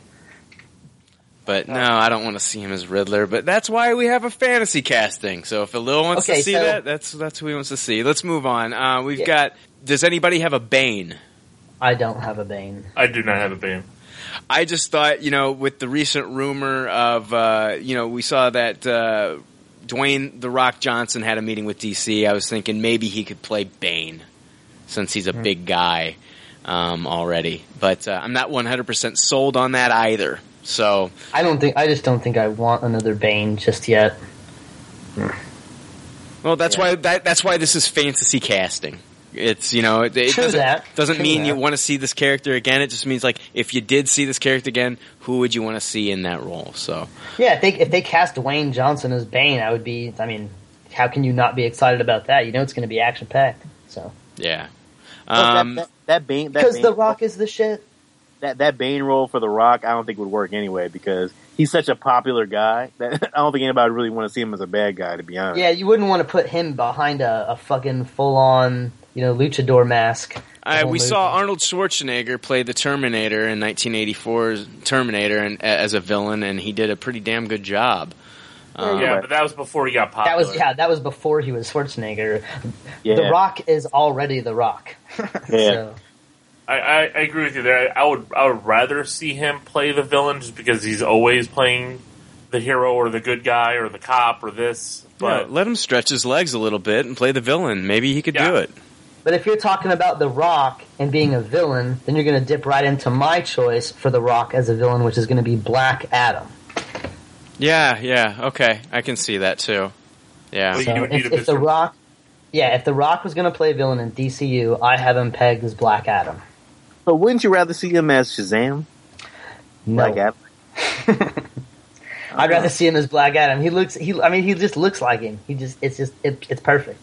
Yeah, but he hasn't. He doesn't have any hair anymore either, though. So he would have been Black Adam a couple years ago. Dennis, one of our listeners, Dennis Aspero, he, he sent me an email, and one of his casting choices I thought was perfect was for Shazam. It was uh, what's his name, Joe Manganiello from True Blood and Magic Mike, and he who played Flash Thompson? he played original Flash Spider-Man. Thompson, yeah, uh, the thirty year old Flash Thompson from the uh, amazing from the Spider Man films. Hmm, it's not bad. Yeah, I thought that would be a good Shazam. Actually, I, I liked that choice. He sent that to me. So, um, all right, more villains. What do we got? Um, does anybody have a? Are we are we getting into? Are we still sticking a lower tier? Or are we jumping into the big boys? Stick I with lower tier if you got them. Yeah, I got Killer Croc. I have Killer Croc as well. None for me. I, I, I put Ron Per, uh, Ron Perlman. As I had Ron Perlman too. Shut the fuck. I have it right here on my fucking screen. I'll take a picture of it. That's awesome. Ah. Well, when you guys are done making out, we can find out why you have that written down. When you're done What- thinking about us make out, we can talk about some other picks too. On, what wait, the wait, fuck are you don't- fantasizing over there, wait, you wait, sick wait, wait. fuck? I'm still. But wait, it's still let me, let me say something real. Let me say something real quick. Is that just voice? Right? This is the voiceover, Just right? Just voice, yeah. I, mean, I don't want to see him like wearing some prosthetic uh, tail and and shit. Yeah, I want to see. I, I want it to be like completely, you know, CGI, kind of like the Hulk or something like that. Not not that big, but yeah. de- I don't. I just want it to be uh, voice acting for Ron Perlman in that role Yeah, of Killer I, Croc. That's I a agree good with that. choice. I mean, you Good could use they could motion cap him easy and get a little bit more of the face features. But yeah, he's yeah. I don't want to see him like how they had him for Hellboy with that kind, but just soup him up even more. I don't think that would. I don't think that would work. That's awesome. We had the same pick, dude. Well, there you go. You That's, that's, totally redeemed yourself after that Riddler bullshit. don't worry, I'll have some more. I'm sure. I'm sure. Yeah, I'm sure. we should just stop right here. Um, does anybody have a penguin? I have a penguin. My Yeah, uh, I, I, no. who is your penguin? I want to know who your penguin is, Alil. I got Jonah Hill. Oh fuck! Oh what the fuck! What? I was trying What? to think of somebody who's short and stocky. I was like, my wife laughed. She, she was laughing at me. She's like, "Let's just have Danny DeVito play him again." I'm No, I don't No, even no, think no. That was no good. it doesn't even hold have up. To. They can do. They can do. They can do things with. Uh, with they can. They can put like suit like a suit on him to make a to make a uh, somebody else like you know Yeah, shorter like- and stockier. Like John Leguizamo in Spawn. Exactly. Oh, that was Oh, horrible.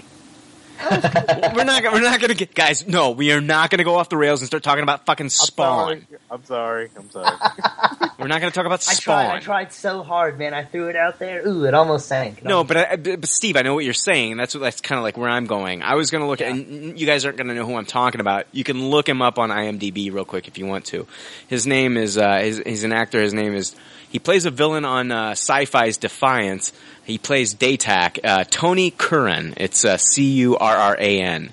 Tony Curran, just like his nose, and just looks like the penguin's nose. He's got like this long hook nose anyway, and he plays a villain on that show. I think he'd be the perfect Penguin if they did it. He's a thin guy, so they would have to, of course, put it, you know, put him in a suit or something like that. But I think he'd be a really good Penguin.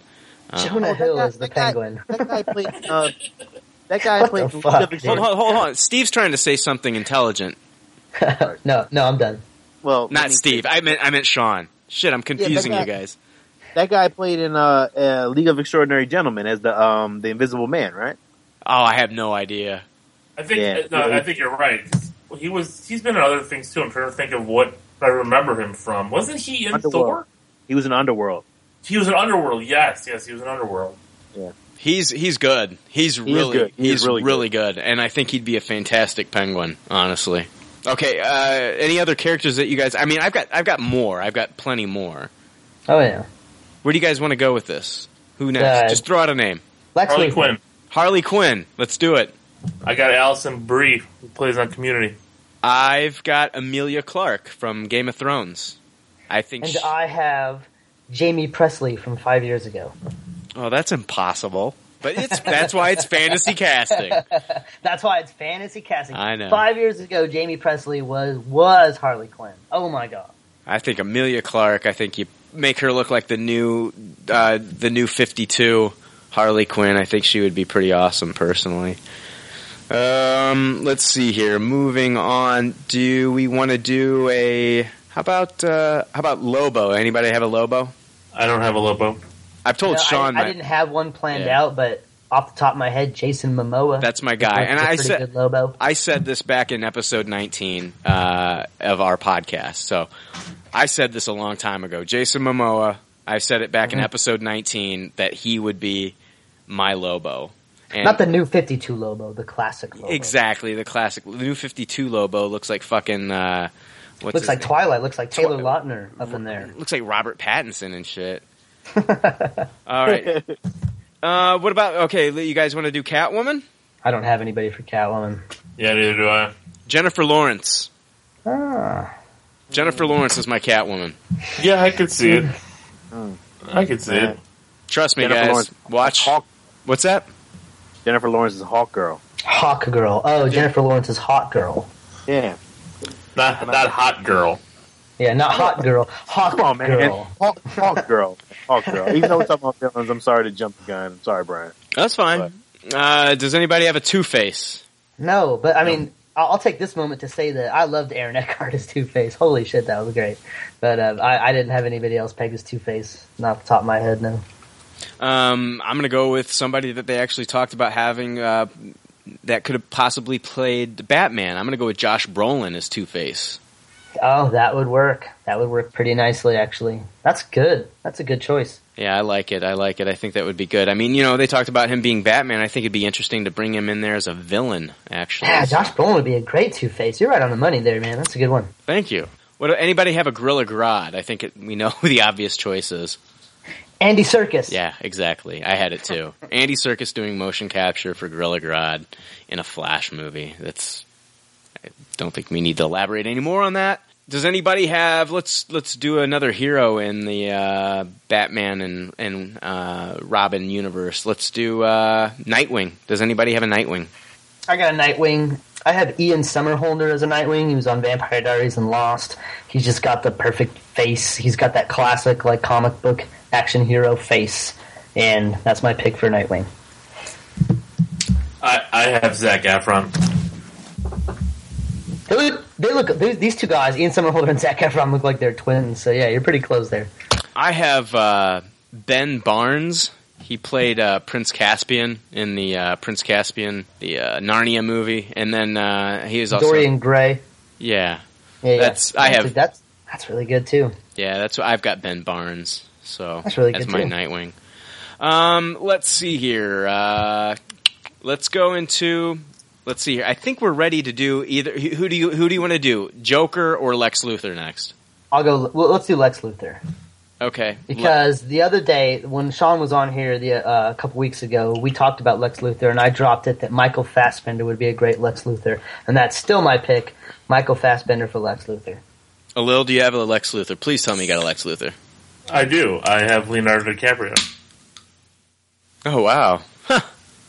I think I think Leo can can pull that off. He can pull the you know, looking at him like in in Django. I Mhm. think you know just seeing his character in, in that movie, um, in The Great Gatsby, um, seeing how he can turn on the charm and turn it off so well, and he's got that in him. And I think Leo, you know, you shave his head, I think you got you got Lex Luthor. All right, I'm. Uh, this is my Lex Luthor. This is the guy who I think would be able to just nail this role down. And there are images of him on the internet with a bald head. All you have to do is do his name search with bald, and you will see them. And this guy is Lex Luthor. I think he can pretty much play any character he sets his mind to. Daniel Day Lewis as Lex Luthor. Wow. That's that's that's good. Fan- it's fantasy That's casting, top- guys. Yeah, that's it's fantasy casting. That's top tier, man. That would be that would be incredible. That would be incredible if they were able to get. Could you imagine? Wow. No, that's great. That's good. Yeah, I mean, if we're gonna if we're gonna talk fantasy casting, like who we would want to see, That's it. that's my guy, Daniel Day Lewis as Lex Luthor. He- I mean, he becomes these characters, and oh my god, this is such a rich and deep character.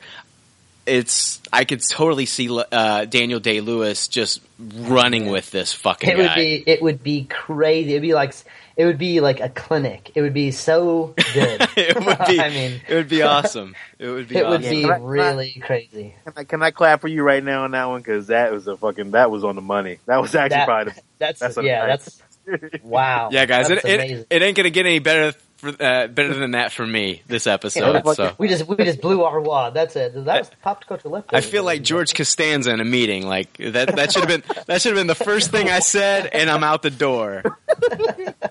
it's all downhill from here. Exactly.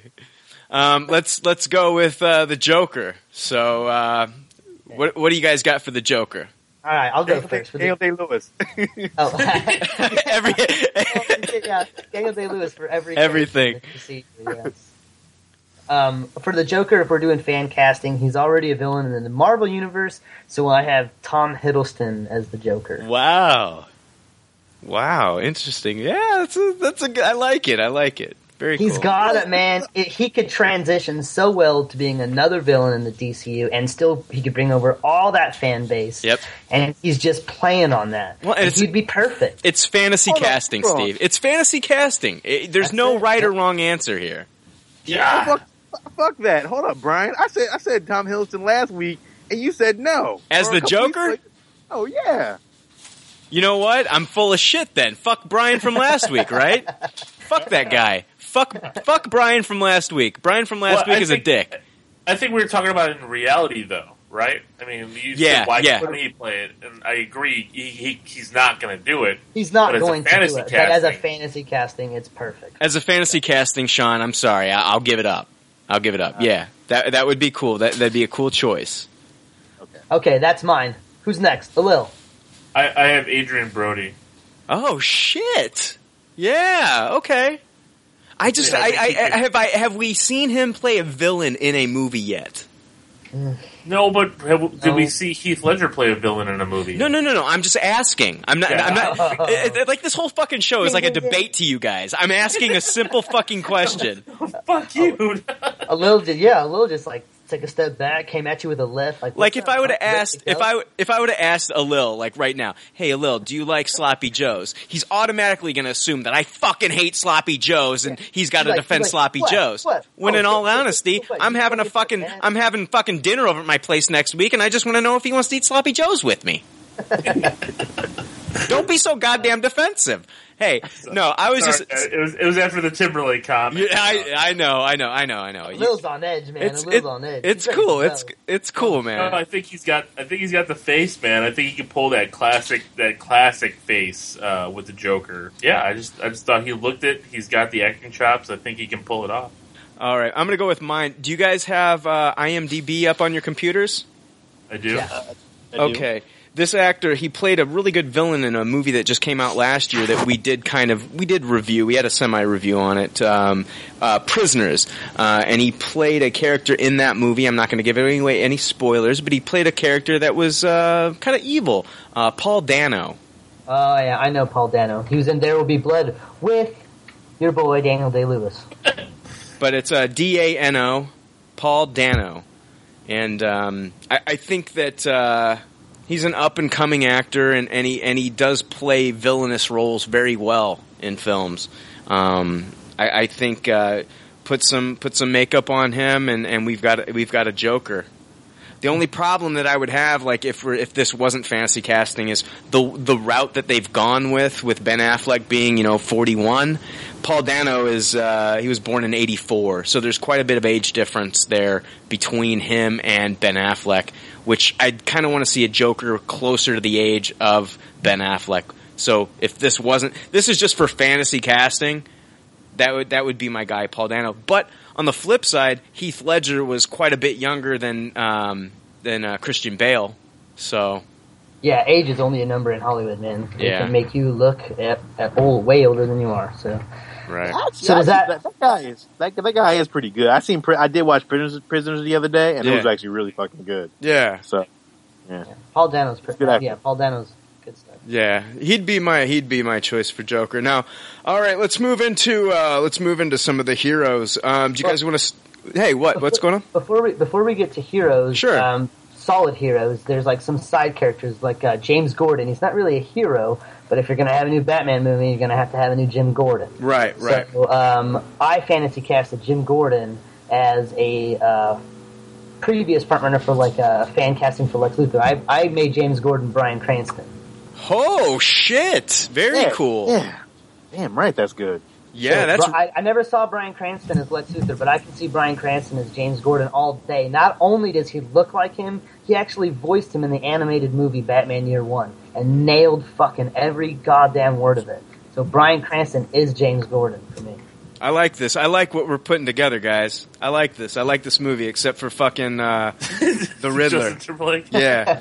No, I, actually, I'm gonna go with if we're gonna do if we're gonna do the Riddler, like we should have like when, by the time we're done with this, we should have like a fucking like vote on like who wins. But like honestly, I like Jude Law as the Riddler. I love that.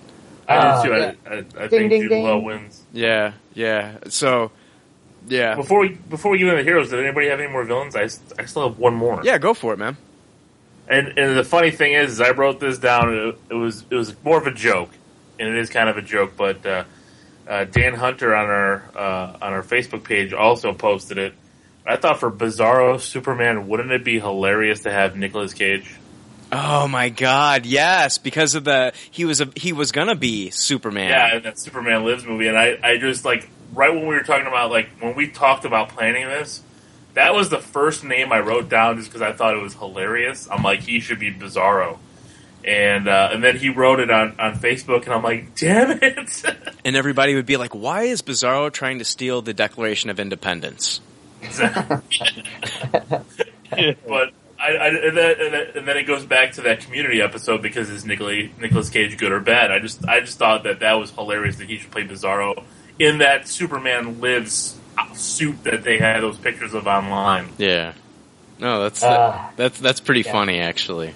And if we're gonna do a Wonder Dog, um, Channing Tatum from uh, no, I'm just joking. Oh my god. All right. Well, that was a little joke of the night, man. That took a long time So- to get there. yeah. I had to, I had to throw in Channing Tatum somewhere. He's gonna be Superman in the Lego movie.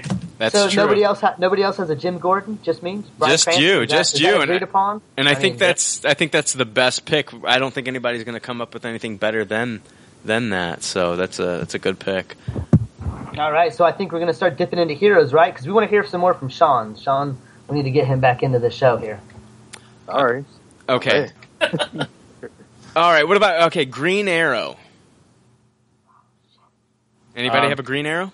Yeah, I got I do. Charlie. Hunnam. Oh, son of a bitch, a little. I got Charlie Hunnam too. Damn. Charlie Hunnam all day on Green Arrow, dude. All right. I had uh, I had somebody different. I had uh, Josh Holloway from Lost Yeah. as my Green Arrow. Moving on. Let's do. How about uh, Cyborg? Oh, I got a cyborg. Okay. Um, I got uh, Chadwick Boseman. He's um, he's Oh, he was from Forty Two. Yes, exactly. Oh, he was awesome. Yeah, I want that is my cyborg. I mean, just just bring up his face. It's it's perfect. Chadwick Boseman. That's yeah. I, I, I had his IMDb up here a second ago, but um, Yeah, that's my pick for Cyborg. I actually, actually myself, I don't like Michael B. Jordan as Cyborg to be honest. I had him down at first too, but when I when I looked up a picture of Chadwick Boseman, like his What is that face just thumping? Looks better. Oh, I'm sorry, I was just I was clicking the mouse. Okay. My, my cyborg is a guy who's already playing kind of a android is uh, Michael Ealy. Toss it. I was waiting for it, Steve. I paused. I was waiting for it.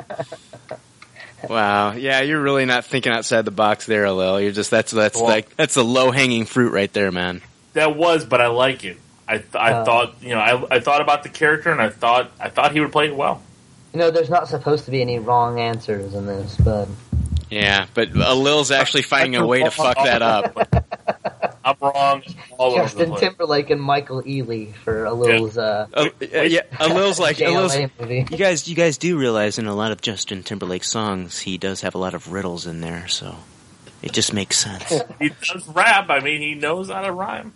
First off, I'm going to say uh, Dave from the website. He had uh, he had his own cyborg. He went with uh, I'm not really familiar with the actor Harold Perrineau from Zero Dark Thirty, Lost, uh, 28 Weeks Later. Not familiar with him. Is anybody Yeah. else familiar with his body Yeah. of work? No. I don't know. Nope. Okay. He uh, wasn't he also in? Uh, he was in um, the Matrix movies. Was in he? the sequels, not in the original Matrix. He was in the sequels. Let me look here. I'm actually looking at his IMDb right now. He was on Blade, the TV series. Oh boy, well that was a gem. Uh, he was in Garfield Gets Real. Oh, he was. He was in uh, Matrix Revolutions. He yeah, played he the- was Link. He was the. Yeah, Link. Cool. Okay. uh, I went with uh, my uh, mine was uh, he's playing Bishop in uh, Days of Future Past. Omar Sy. Okay, yeah, I know who you're talking about. I, he's a great actor, and I can't believe that they're probably just going to piss him away as Bishop. I love the character of Bishop. I just don't think Bryan Singer's going to know what to do with him. I think he's going to be like a cameo. Does anybody have a Martian Manhunter? I do. I got one. Go for it. Djimon Hounsou is my Martian Manhunter. I know who that is. Uh, On that one. Gladiator. Gladiator. Uh, Blood Diamond. That's it. Yep. Yeah, That's the name. yeah. Who else? Constantine. Constantine. Constantine. Sean, did you say you had him too? Yeah, I did. I had him like years back, man. I, I've always been a fan of his, so I think automatically he's he's he's automatically my Martian Manhunter, no matter what. Yeah, he's perfect too. Oh man, it'd be great. You guys are gonna think I'm nuts. Uh, Lil, did you have one for Martian Manhunter? yeah. I, I actually, um, Justin Timberlake again, guys. I gotta go. I was thinking of MC Hammer.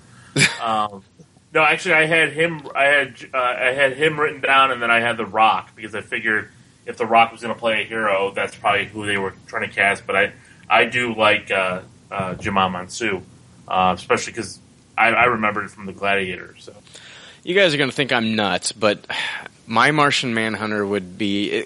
And the only reason he's gonna be. Tell me if I'm nuts. If I, uh, okay, 100% CGI, and I just I just want. I think the actor's too old to actually just play him. I want the voice of Michael Dorn, Worf from Star Trek: The Next Generation, to be my Martian Manhunter. It's fan- it's fantasy casting, Brian. I know. So I was, I would go with Michael Dorn. I, I, I just think uh, that's who I've always wanted to be Martian Manhunter 20 years ago. so unfortunately, he is, uh, he's like 60 now. So it's like, Yeah. You can you can have Worf from ten years ago. I can have Jaime Pressly from five years ago. See, we're building a movie in the past. ah, yeah, yeah, there is that. Okay. Um, th- this is, uh, Dave from the website. This is, uh, he wanted Jon Hamm. I don't get that pick at all. That makes no as sense. Martian Manhunter, As Martian Manhunter. Hmm. No, it can't be right. He had to have switched these. No, he had to have switched these. Okay, guys. Yeah, I'm reading. The, he he sent this to me like that, but I, I had to read these wrong. Okay, it has to be Michael Jai White as Martian Manhunter. That has to be it. That that makes a lot more sense than Jon Hamm. He switched them. He switched them. He gave it to me wrong. Okay, so Jon Hamm is somebody later. Then this makes more sense. But he, this is how I, I just copied and pasted what he put. Now it makes sense. So yeah, Martian Manhunter. Martian Manhunter is Michael Jai White. Okay, let's move on to. Do you want to move on to Aquaman? Yeah, let's do it. All right, who do you guys have as your Aquaman? I've been going first a lot lately, so I'll let somebody else go first. I'll go first. I then. got Oh, go ahead, I- Sean. I got um Alexander Skarsgård. Mm. From True Blood. Yeah. Yeah. And he's gonna be Tarzan. Yeah. Yeah, so I, I like him too. He's he doesn't look bad. He, could be an Aquaman. No one gives a fuck about Aquaman, but he can be Aquaman. Oh man, I love Aquaman. Don't even Oh, talk. Aquaman's fucking awesome. Aquaman, if you're not reading the new Geoff Johns run, he just got off the book actually. Now Jeff Parker's taken over the book, but Geoff Johns has reimagined and reinvented that character, and he's pretty damn awesome. I don't give a fuck what Robot Chicken says. Aquaman is a badass. Uh, Alil, do you have an Aquaman? I, you guys are gonna hate me, but I don't care. I, I'm going with Neil Patrick Harris. oh my god. What is my happening? I don't know. What movie are you building in your head? I am Justin trying to- Timberlake, Jonah Hill, Neil, Neil Patrick. Patrick- and Neil Harris? Patrick Harris. Yes. Turn off his mic. Turn off his mic. What is? Oh my goodness me. Ah. You, All right. do you do you want? Okay, I'm, I'm not gonna argue it. That's fine. You guys can all bash it, but that's fine. I, I think that he can do it. he can do the role very well. And uh, Aquaman, I, I just think I just think he would fit as an Aquaman. I, I do like um, I can't remember his name from Catching Fire, who uh, who you were talking about when we first talked about Catching Fire. What, what was that actor's name? Are you talking about the guy that I wanted to play Aquaman? Yeah, in Catching Fire. Yeah, Sam Claflin. That's that's my choice. I knew you were going to go with him, so Yeah. I wanted to think outside the box. So I thought That's if we were well, that's, going, that's that's definitely outside if the box. we were Yeah. going, okay, Hey, okay, uh, if Super- we've got a Superman, brooding Superman, if, Superman. if we got a brooding Batman, if we got a brooding everybody, I wanted somebody who can bring some comedy into this. Flash. yeah. Well, I've Okay, got wait. a different Flash. Wait till we go to I, I Flash. still okay. So I haven't given my Aquaman yet. My Aquaman could be Armie Hammer. That's my choice. Hmm. That's why it's fantasy casting, boys. exactly.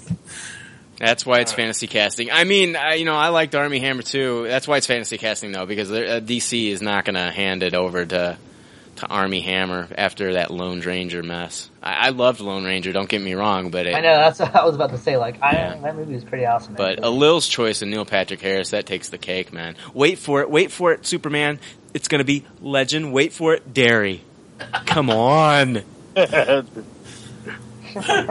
He- he's not. He's not Barney Stinson for everything he does. Oh, I know, and I'm not trying to say he's typecast. I mean, he, he, I mean, everybody called him Doogie for years, and then he reinvented himself in the Harold and Kumar movie, and then he did it again with uh, Barney Stinson. I'm not saying, but I, I just can't see audiences. I don't know. I, a little. I'm just. I'm not. You're not selling me, man. All right, that's fine. That's why it's fantasy casting. Cut off his mic. yeah. All right. Do you guys want to go with um, Green Lantern or Flash next? I think those are the last two, unless you guys had Hawkman or anything like that. um, yeah, we can go with Green Lantern. I, ha- I have a John Stewart and a Hal Jordan. I do too. Okay, so should, let's go with, with let's go with John Stewart first. Okay. So for my John Stewart, I've been saying it for weeks now. I had Idris Elba as my John Stewart. Okay. Uh, for my John Stewart, I had uh, Chiwetel Ejiofor. Uh, it's it's actually it's pronounced Chiwetel Ejiofor from uh, Twelve Years a Slave, and he was also what, what movie was I watching the other day? He played a villain. Oh, um, uh, Four Brothers with uh, Mark Yeah, Wahlberg. Yeah, he did. That's Yeah. right. Yeah. Oh yeah, holy shit! Yeah, you're right. Yeah, yeah. He, uh, he, I feel like I still like Idris Elba. You still like Idris Elba?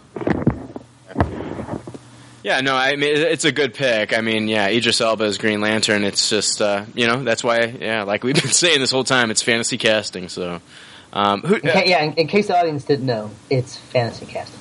yeah, exactly. We've been saying that should be like the that's that's, that's what we should name the name the episode. It's fan, that's why it's fantasy casting. Let's see here, I had Michael Jai White. you did, Yeah. yeah. That's that's.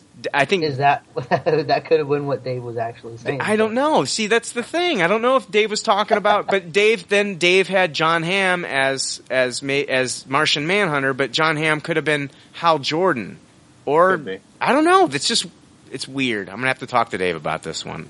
But anyway, yeah. So Uh, who do you have as John Stewart? me? Yeah, yeah. I already said Chiwetel Ejiofor. Oh shit, you did. Who was left then? No, nobody was left. Okay. All right. D- Uh, what about Hal Jordan? Green Lantern, Hal Jordan. I got Ryan Reynolds. Huh? I'm just joking. Oh my god! I was like, no, What? Sean, you're off the podcast. What? I got the I, I got the artist Snow from Twelve Inches of Snow. Um, no, I have Liam Hemsworth. Okay. Hmm. His brother can pull off Thor. I think he can pull off Hal Jordan. Hmm. Yeah, no. And- and we're- You're getting a lot of. All right, that's Okay. yeah, that's you know what, that's fine. A little. Need- I was. I was to come- expecting needs- so much more from you, Alil. So what, one of these listeners really needs to compile like who's list, like like a Lil's Justice League, and have like that whole cast. For it. That'd be great. Oh my god. Can I recast Batman then?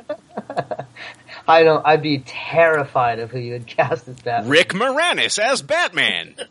yeah, it's, it's bizarre, man. All right, we're back. Had some technical difficulties there, but Steve, you were just about to tell us who you wanted to see as uh, your Hal Jordan Green Lantern. Yeah, my pick for Hal Jordan Green Lantern is going to be Chris Pine, the uh, current James T. Kirk in the Star Trek universe. Chris Pine is going to be my Hal Jordan. Okay, yeah, I've also thought that you know he he might be a good uh, Green Lantern as well. Um, I think this is where Dave wanted Jon Hamm. Hmm. So I That think makes- that's where he wanted. Uh, oh, by the way, everybody, Sean had to get off the podcast. It's really late. He's out. Uh, he's further out east, so it's an hour. He's an hour ahead of us. He had to get off the podcast and get some sleep. So uh, thanks a lot, Sean, for helping out. Um, and everybody needs to go to our website, uh, www.popcultureleftovers.com and check out all the cool work that he uh, has done over there on the site, as well as David Griffin. He's uh, um, uh, our writer uh, for the website. Um, so definitely check that out. But back to the casting. Alil, did you have a Green Lantern, or did you already? I don't remember if you went over your Uh, Green Lantern. yeah, I said uh, Liam Hemsworth. Oh, that's yeah. You guys all Yeah. just moaned and we, we, you, didn't you- care. You, actually blocked that, Brian, but you had you went and you went and you know you got it all over again. You just Well, I forgot because it was that bad. um, I blocked it out. Yeah.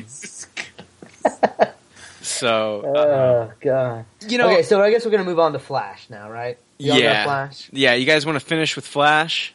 Let's finish it up. All right. a Um, Lil, yeah. Which who is your Flash? yeah? Which uh, Saturday Night Live cast member did you have as the Flash? I don't I don't have any Saturday Night Live cast member. I've got Michael B. Jordan. As the Flash? Yep. Would he be Barry Allen or Wally West? I, I'd probably have him as Barry Allen. Okay. Not where I was going. nah, same same here. Now, where, now, uh, who would you have as uh, Flash, Steve? I have Bradley Cooper. He's sticking to the same age group as the rest of the people on the list. Um, he's he's you know late thirties. Bradley Cooper is my Flash. Guys, I never told you who I wanted as uh, Green Lantern, did I? No, you didn't. No, uh, I picked uh, Michael Fassbender How? as my. No way. That's my Lex Luthor. Um, let's see here. Okay, my Flash. This is the one that I kind of struggled with, but I think I don't know. You're either gonna love it or you're gonna hate it, uh, and it doesn't matter because it's fantasy casting. I picked Ryan Gosling as Flash.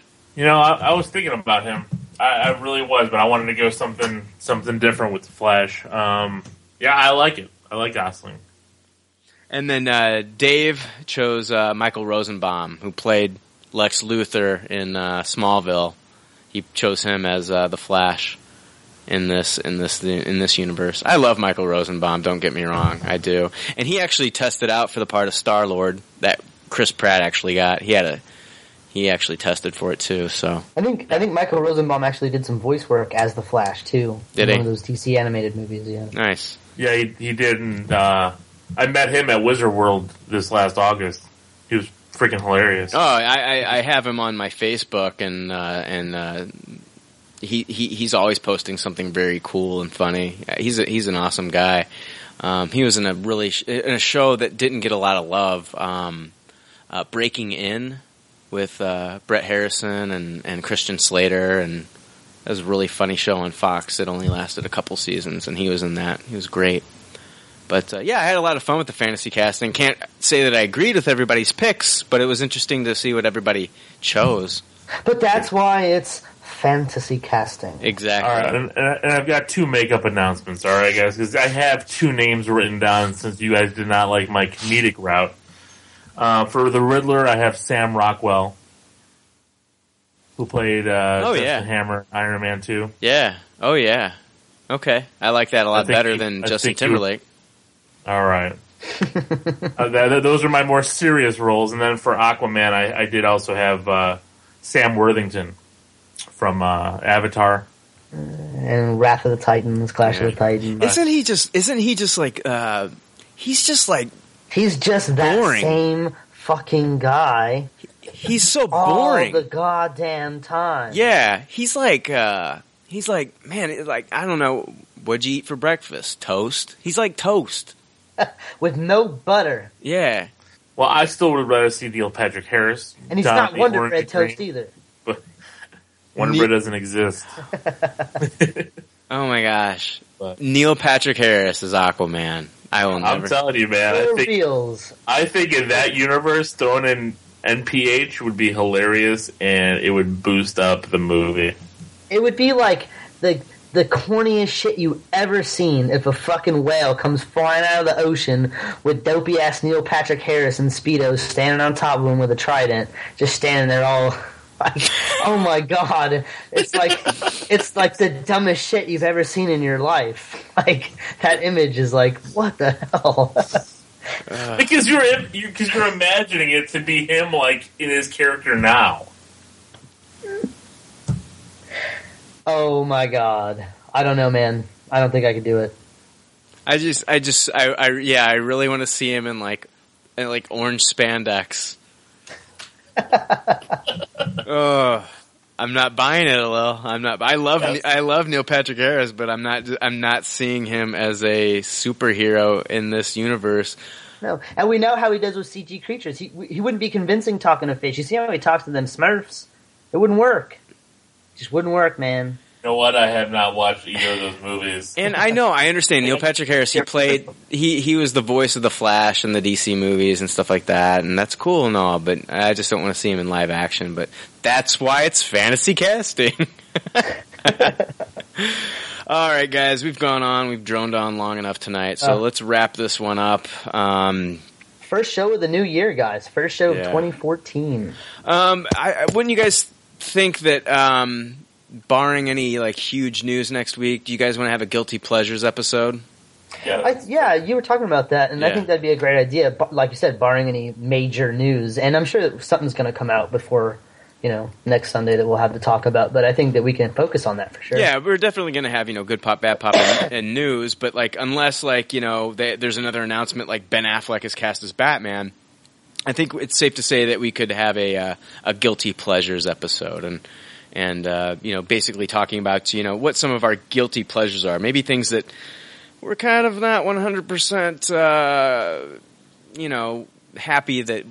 Uh, that we don't want to share with everybody stuff that we watch or like that maybe other people don't know we don't voluntarily tell people it's, it's like a like a kind of like a shameful thing um, I have I have tons of them I know I've revealed a few of them on previous episodes but trust me there's more so um, I yeah so like, we can have a guilty pleasures episode I think next week so look forward to that um, but uh, yeah, thank you for the first episode of 2014. You know, stick with us. It's going to be a fun year. Oh yeah, we got plenty coming up, man. Plenty of great movies this year coming out. Going to get reviewed. It's just busy, busy, busy. All right, uh, we'll see you guys next week. Um, and just like all, what the hell's this? How the fuck does that saying go? Sorry, Dana. Sorry. I know, man. Every week I do this shit, and I thought I had this written down this week. God damn it! I'm gonna edit this out, and I'll just I'll shorten this fucking shit. It'll sound. Oh, it'll- Oh, you you get to edit out when you fuck up. See, Nah, that's where the power lies. That's why you're like you're like Jesus. You're like God. You're just like I have the power to edit my mistakes, but all you bitches below me. That's exactly what I say. You're an eternal fuck up. Now shut the hell up. I'm gonna edit this out. Actually, no, I'm going to keep it in now. Fuck it. It must. It must stay. And just like all good leftovers say on their doggy bag, thank you for your patronage and thanks for listening. We'll see you next week. Good night, everyone. Thanks for listening to Pop Culture Leftovers. Congratulations. I don't know how you did it. I couldn't do it. You people need a t-shirt saying, I just listened to two hours of nonsensical crap. Anyway, if you'd like to reach the Pop Culture Leftovers cast, you can email them at comments at popcultureleftovers.com. You can also follow them on Twitter at PC Leftovers or like their Facebook page. They'd love to hear from you. They're all pretty sad and lonely. One of them is homeless. But I didn't say that. And as always, check out our website, www.popcultureleftovers.com. We've got great articles there. Comic reviews, movie reviews, television reviews. It's awesome. Check it out. And if you're interested in writing for the site, uh, we definitely need more writers. So send an email to domesticateddave at gmail.com. And if David Griffin likes what he reads, he'll get in contact with you and you can be part of the team. Remember, this is a non-paying gig, but it's a really cool way to have your voice heard and we'd love to read your submissions. So get in contact with David and thank you. And check us out on Tumblr too, motherfuckers. And don't forget, we're on Instagram too. yeah, that just happened.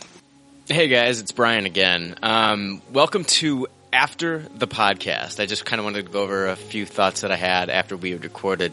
It's uh, Monday morning, so the day after the recording.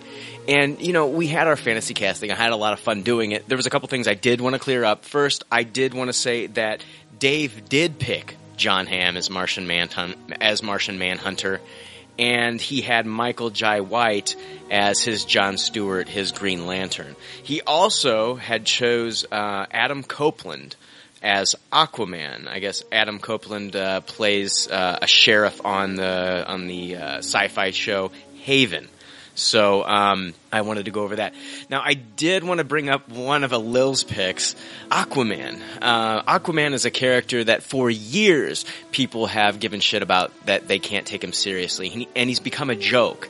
And uh, he's been a character that that DC has had to had Geoff Johns kind of uh, reimagine the character and make him more of a badass. And um, you know, I think with Alil's pick of Neil Patrick Harris, they're actually you're taking the character another step backwards from like you know what DC's trying to do with the character. You know, you've got a character who everybody laughs at, jokes about, and Robot Chicken laughs at him. Uh, Big Bang Theory laughs at him. Family Guy laughs at him, and now Alil's wanting to put Neil Patrick Harris in there. I don't think it does the character justice.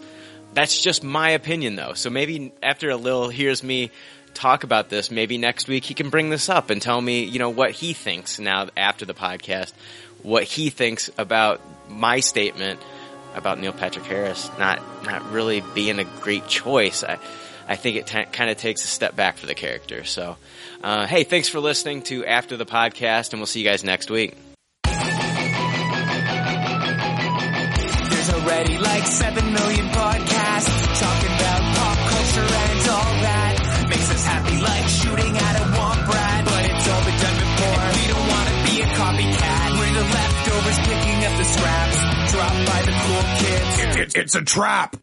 Toss it, gonna taste it. Do we love it? Hey, let's face it, can't erase it. Let's embrace the Tupperware party. Subculture spill over like a vulture. Carry over counterculture, pushover, pop culture, leftovers. And with the uncool kids, what's to say's already been said. Leftovers. Pretty sure that the only talent is the band that's singing this. Pop culture leftovers.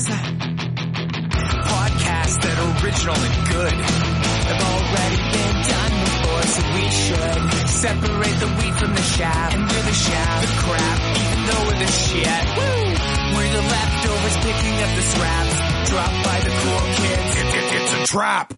Toss it, gonna taste it. Do we love it? Hey, let's face it, can't erase it. Let's embrace the Tupperware party. Subculture spill over like a vulture. Carry over counterculture, pushover, pop culture, leftovers. And with the uncool kids, what's to say say's already been said. Leftovers. Pretty sure that the only talent is the band that's singing this. Pop culture leftovers.